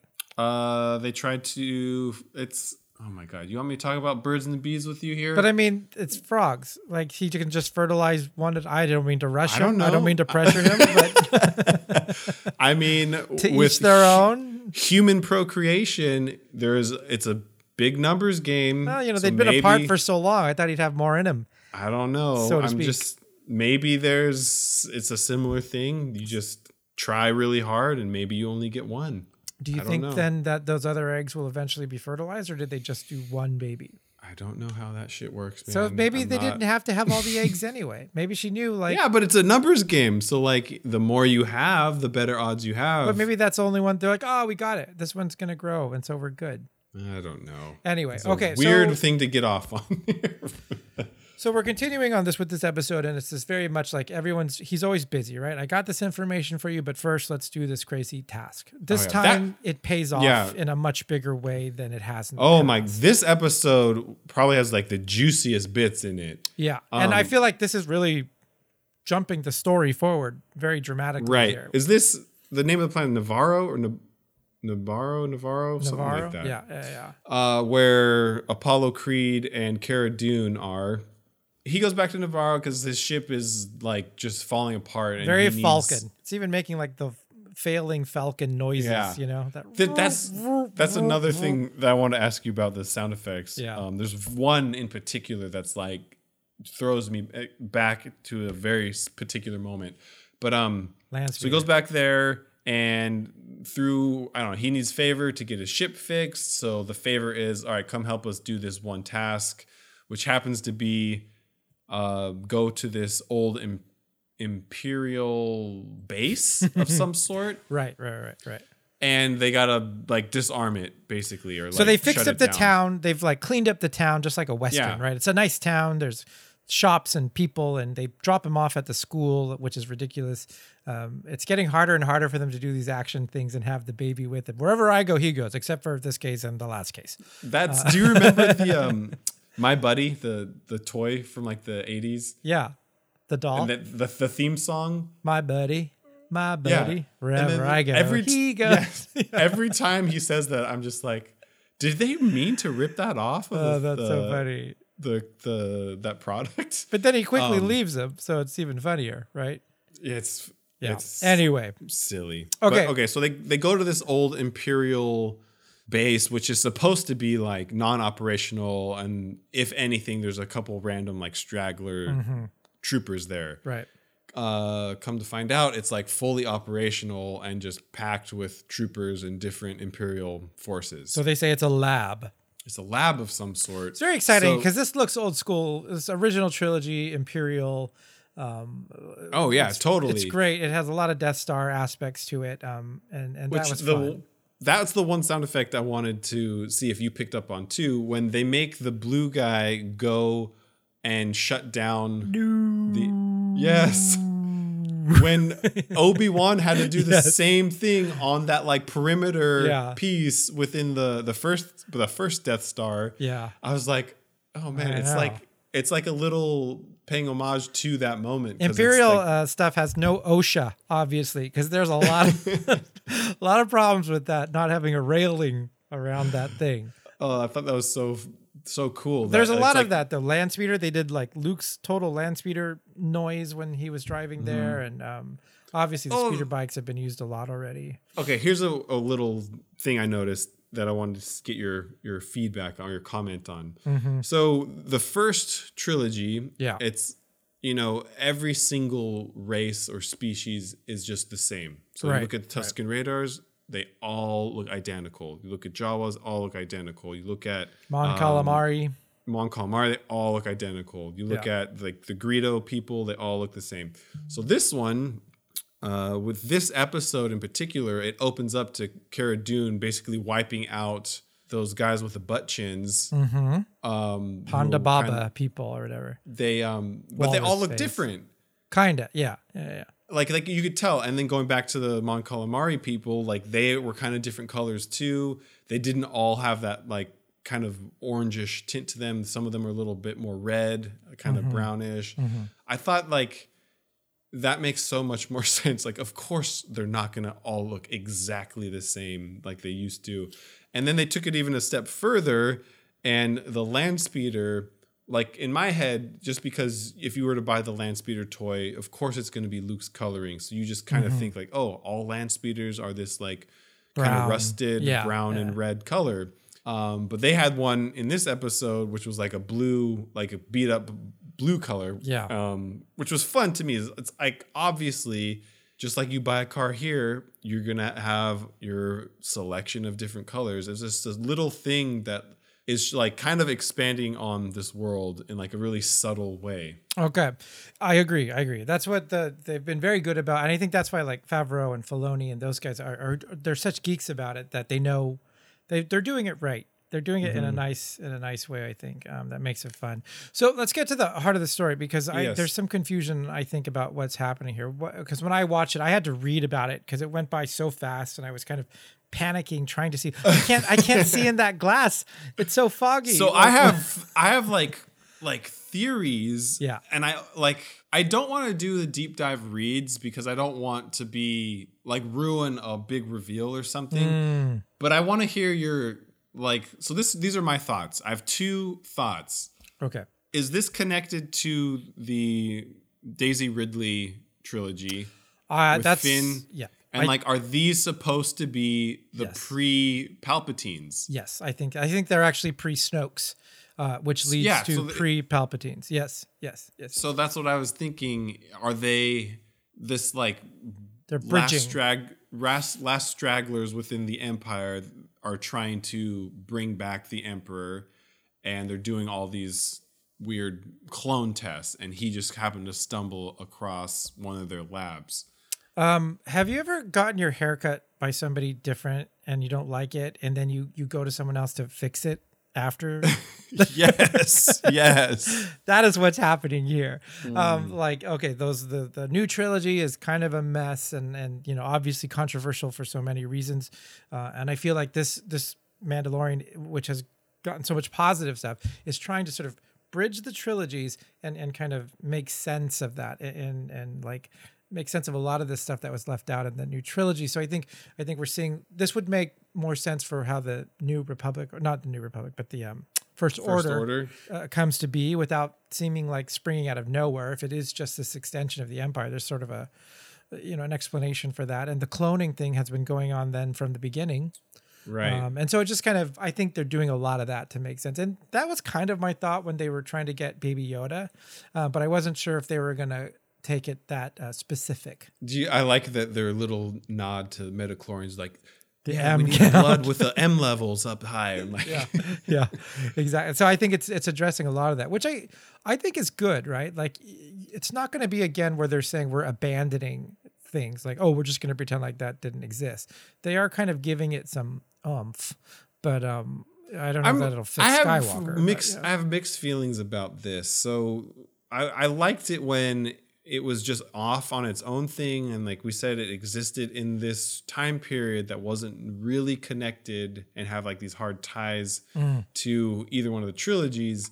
I think it's really cool that they're trying to tell this story and give the the newest trilogy a little bit more meaning and backstory Right. but it's also a little it could be a little dangerous like if you get too wrapped up in that storyline i don't know it could muddy the waters a little bit so Well, i I don't think- know it's I think it's, it's fun and exciting now but It it, gives- just really depends how they it handle it. give some importance to what's happening though um like in a bigger in a bigger sense so um because otherwise i'm not sure what else in the star wars universe would would make sense without sort of especially because it's not if this were post uh, rise of skywalker that's different uh, because we're not heading towards something specific. Um there no doubt this has to i mean it doesn't have to specifically but the events are, are leading in that direction time wise um so you know, we could start, depending on how far they go and how far they jump, we could start seeing more of that. But I, I think we won't see characters per se from uh, the new trilogy, like specific characters. Like I don't think Poe Dameron's going to be showing up or anything like that. But I think they're going to probably lead right up to to a lot of a lot of the stuff without being that specific. I will say they are getting the imperial feeling much better in this than they did in the new trilogy. Um, this feels Well, like old time empire. the new doesn't it? trilogy was so like like over the top. yeah it was it was i don't know how to describe it it was But- like uh, to me it was almost like too polished Mm. like it was very very they were supposed to be like they come out of nowhere but they have these huge numbers and like all this support and they're ruling the galaxy again Yeah. whereas this definitely feels like Scrappier. the, the yeah the remains of a fallen empire which is exactly what it is Right, right. Um, I agree. I agree. So maybe there will be a nice explanation for that in here. I don't know. I, I think you can't divorce these shows completely, uh, especially with something like this where it's Mandalorian and it's something we already know. Now, if they go and do Knights of the Old Republic, that's probably easier to make the, That's the split. okay. So I want to ask you that is are we ever going to see something that is like completely detached from the current at least on-screen stuff. So like, you know, Knights of the Old Republic exists in books and comics and video games, right? So it's not attached to any of the major trilogies or TV shows. Are we going to see anything exist completely separate from these trilogies? Um, I think it won't be ever completely. There will be familiar things, but as far as Mm-hmm. stories, I think we will get stories that are completely It's just not tangled with the Skywalker saga in some way. But I think they have to go that way slowly. I think they like I think with this new trilogy especially they tried too hard to say like don't look at the old stuff anymore. We're going new. Cuz I think that seemed to be their plan, right? Like everything's going to be Yeah. after this trilogy, not not before or during the previous ones. Uh, so we're going to kill off everything you love. Han, Luke, and Leia dead. Um, you know, there was no need to do that. I, I just didn't think they had to do that, and I think people sort of reacted, you know, accordingly. So I think they just want to take baby steps away from this, uh, and eventually we will get it because we're starting to see what we kind of like and what we don't like, as far as you know, uh, familiar things and new things and and that. And I think they just have to go slowly in that direction before they can just say brand new stuff. Um, But the language will be the same, probably with Jedi and and all that Sith and stuff. Yeah, I do. I do like with the prequels the like the amount of Jedi that they had. Mm-hmm. Whereas you know the original trilogy, it was really just Obi Yeah, they were gone and by then. Luke. Yeah. Um, so it's fun to. s- I liked seeing them kind of everywhere. So it would be fun to see uh, Knights of the Old Republic, like even before the origin or the the prequel trilogy, like when they were really ruling the galaxy. Yeah. But who knows if we'll ever make it to I mean, now the, the original films, thanks to this new trilogy, it really is the the Palpatine saga. It's not really the Skywalker saga. Right. So Yeah.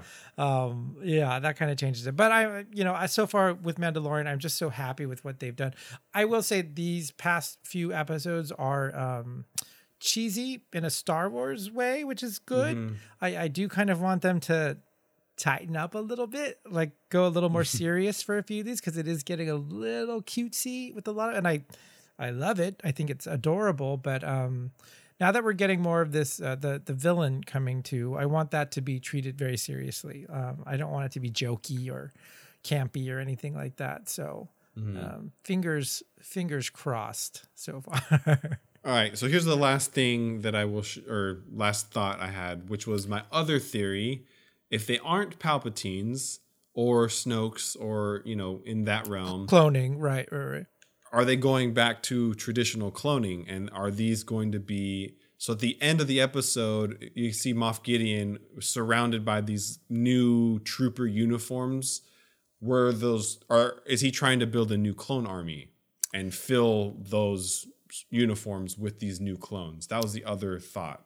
I don't know the answer. I, I- we don't know the answer to that yet. There is a lot of theories on it, um, and I don't know. This is expanded universe stuff now. There's a there's a Sith trooper um, that was in the expanded universe, and people are talking about it like that, like they are clones, but with the Force, kind of like not not Jedi right, Force, which is why they needed the, the uh, blood right right yeah. right so it's a more i don't know it's like higher level trooper um, so i think i think we're getting a mix of everything here probably uh, but people were saying that that looked like snoke in the tank and i didn't i couldn't see it clear enough to make that claim Did you go back and pause it? uh, I and get a did, but I look? it's so foggy. I, I think because there's like a guy, it looks like his head has that kind of split Right. like Snoke.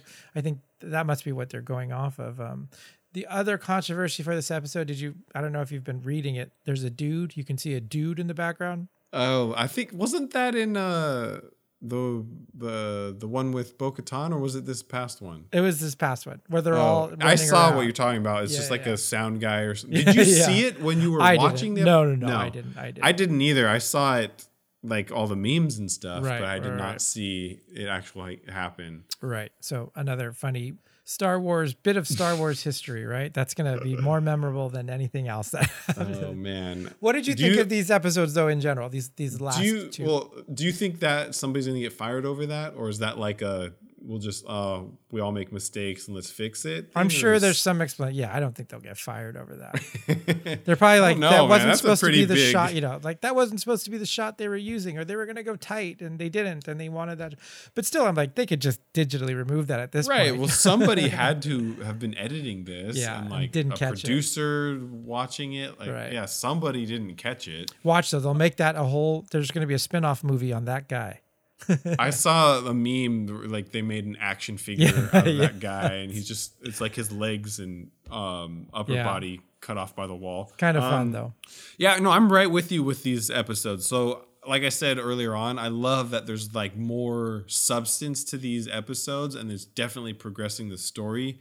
They do this with a lot of series uh where you get an episode but the story doesn't progress until like it mm-hmm. just progresses by the cliffhangers Right. Right. right. which is okay. And then you know you have the season or series, yeah, season finales, either the last episode or last two episodes. You get kind of the payoff. Mm-hmm. I get that, and part of me is okay with it, but I also would like show us what what's going on with Boba Fett if you're gonna tease us. Show us what's going on with Ahsoka, like because it's only eight episodes each season don't dr- unnecessarily drag it on. Like mm. use the eight episodes and make them tight and like really get the most out of every minute.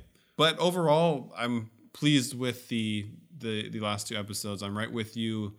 I think that it is kind of toeing the line of get, becoming a little bit too campy mm-hmm. and too f- like fun in certain moments um, but yeah, overall, it's it, these last two have been pretty good. Yeah, I think there there are great moments in, in all of these things, but um, yeah, we'll just have to we'll have to see. I think the Ahsoka one is good because I feel like this character one being sort of a fan favorite, but it's also going to uh, sort of move the story forward. Whereas Boba Fett might be a sidetrack. Um, you know, like if they go too Yeah, far into him, we don't really need to know too much about him, um, unless the story, you know, deems that for some reason. But um, so I'm hoping that this starts now that we're talking about Jedi and, and getting a bigger picture. Like, I don't know why. I, I- I'm kind of confused about why he has to go to Jedi. Is it just for protection, or you know, I, I'm not quite sure why the Jedi hold the the key to Baby Yoda. Yeah, like Is that what he- they mean by his kind, as opposed to a race of Yodas? They mean he's a Jedi. Well, so his original guild, who had the like their leader mm-hmm. was the the weapons Right. wielder sort of lady. She said to go to His find other? Mandalorians and then oh. don't Return know, like- him. return him to his. Right, but then why we this is something that has yet to be answered is why was he looking for Mandalorians specifically and then why the, the Mandalorians he finds are they is are they pushing him to a Jedi? Yeah. So that's what I mean. Like, I don't know. I keep wondering if I'm missing something. Like, did I miss a line somewhere? I don't that- think so. I mean, we're supposed to all just go with it, which I mean, Yeah. it's fine. It's all going to wrap itself up eventually, but it is sort of like it's not really answered. It's just we're supposed to go with it and be cool with it. And this is quite a ways off for Ahsoka. I'm not sure what the timeline is for the end of Clone Well, Wars. if she was like what a teenager in the the Clone Wars, right? So this yeah, is like but she it was 20 years for- later. Yeah. So that's why I'm not sure what her like if how much we know about yeah what she's been doing in the meantime or I'm sure that's a Google search too. because they kind of sent her off at the end of Rebels, I believe, in in quite a dramatic way. Uh, so Oh, she in had a big role in that one too? Yeah, they brought her into Rebels up to the very end of that series. So um, I don't know if we're going to get a lot of that sort of explained afterwards. I don't know. Maybe we'll see more cartoon characters coming into this, Hmm. like um, in, in older forms or, or things like that. But um, we'll see. We'll see. Oh, okay. This is the last thing. Then we'll wrap up. Okay. Did Obi Wan have uh, any sort of relationship with Bo Katan? Yes, I believe he did, and I can't. I would have to research that to say exactly. I thought it was like, um, I know he was. He had some sort of like a romantic-y kind of relationship with somebody on Mandalore, right? Like it was the queen or like the supposed queen or something. Um, I'd have to I look was it up. Yeah, So I, I was think. Oh, I can't. I don't know. I'm all over the place because I didn't watch these things. Um, but he she was the leader of the of on Mandalore, right? So I don't know. I have to. I, I forgot a lot of it because it didn't seem important at the time, Right. And so now that's why- suddenly it's That's important. why I to totally like wrote it off. I'm like, oh, it's just like exists in its own thing. It's a cartoon. It's yeah. Well, I they did talk the about this off. with Rey for a while. People were saying, well, it could be this, and you know how they were saying, oh, maybe she's an offspring of Obi Wan, um, or something Mm-hmm. like that. So there was more talk about what his past was and, and stuff too. Though they're not supposed to have children, right, or or be in love. Um, I Right. guess it. I guess it happens. Well, there's Luke and Leia. Right. Well, not Luke, but yeah, uh, Anakin. Right. Well, I mean they they are the the result. Of yes, and see that. that didn't work out good for anybody, right? That the whole universe paid for that mistake.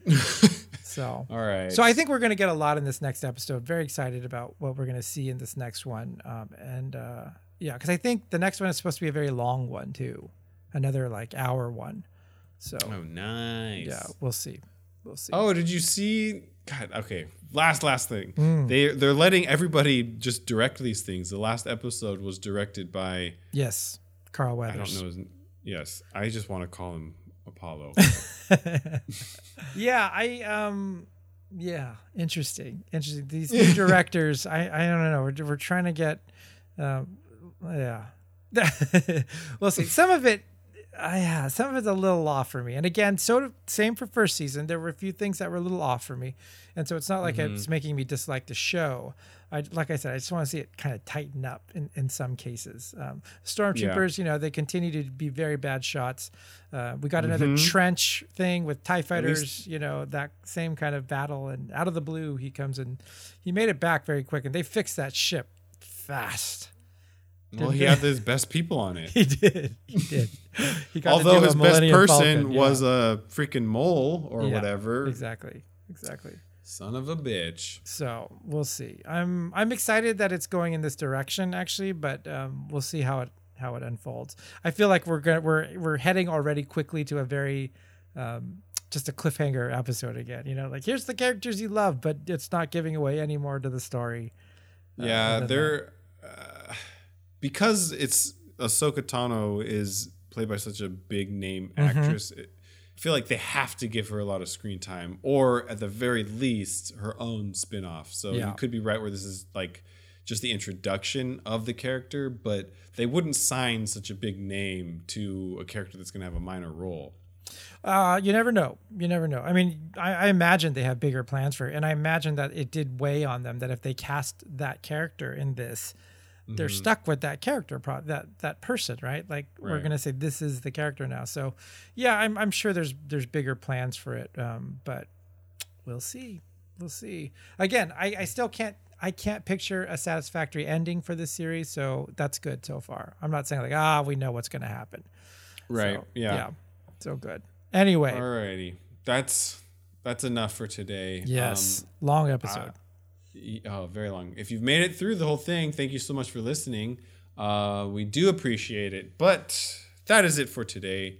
Thanks again. Thank you so much for listening. We will see you next time. See you later. My buddy, my buddy, my buddy, my buddy.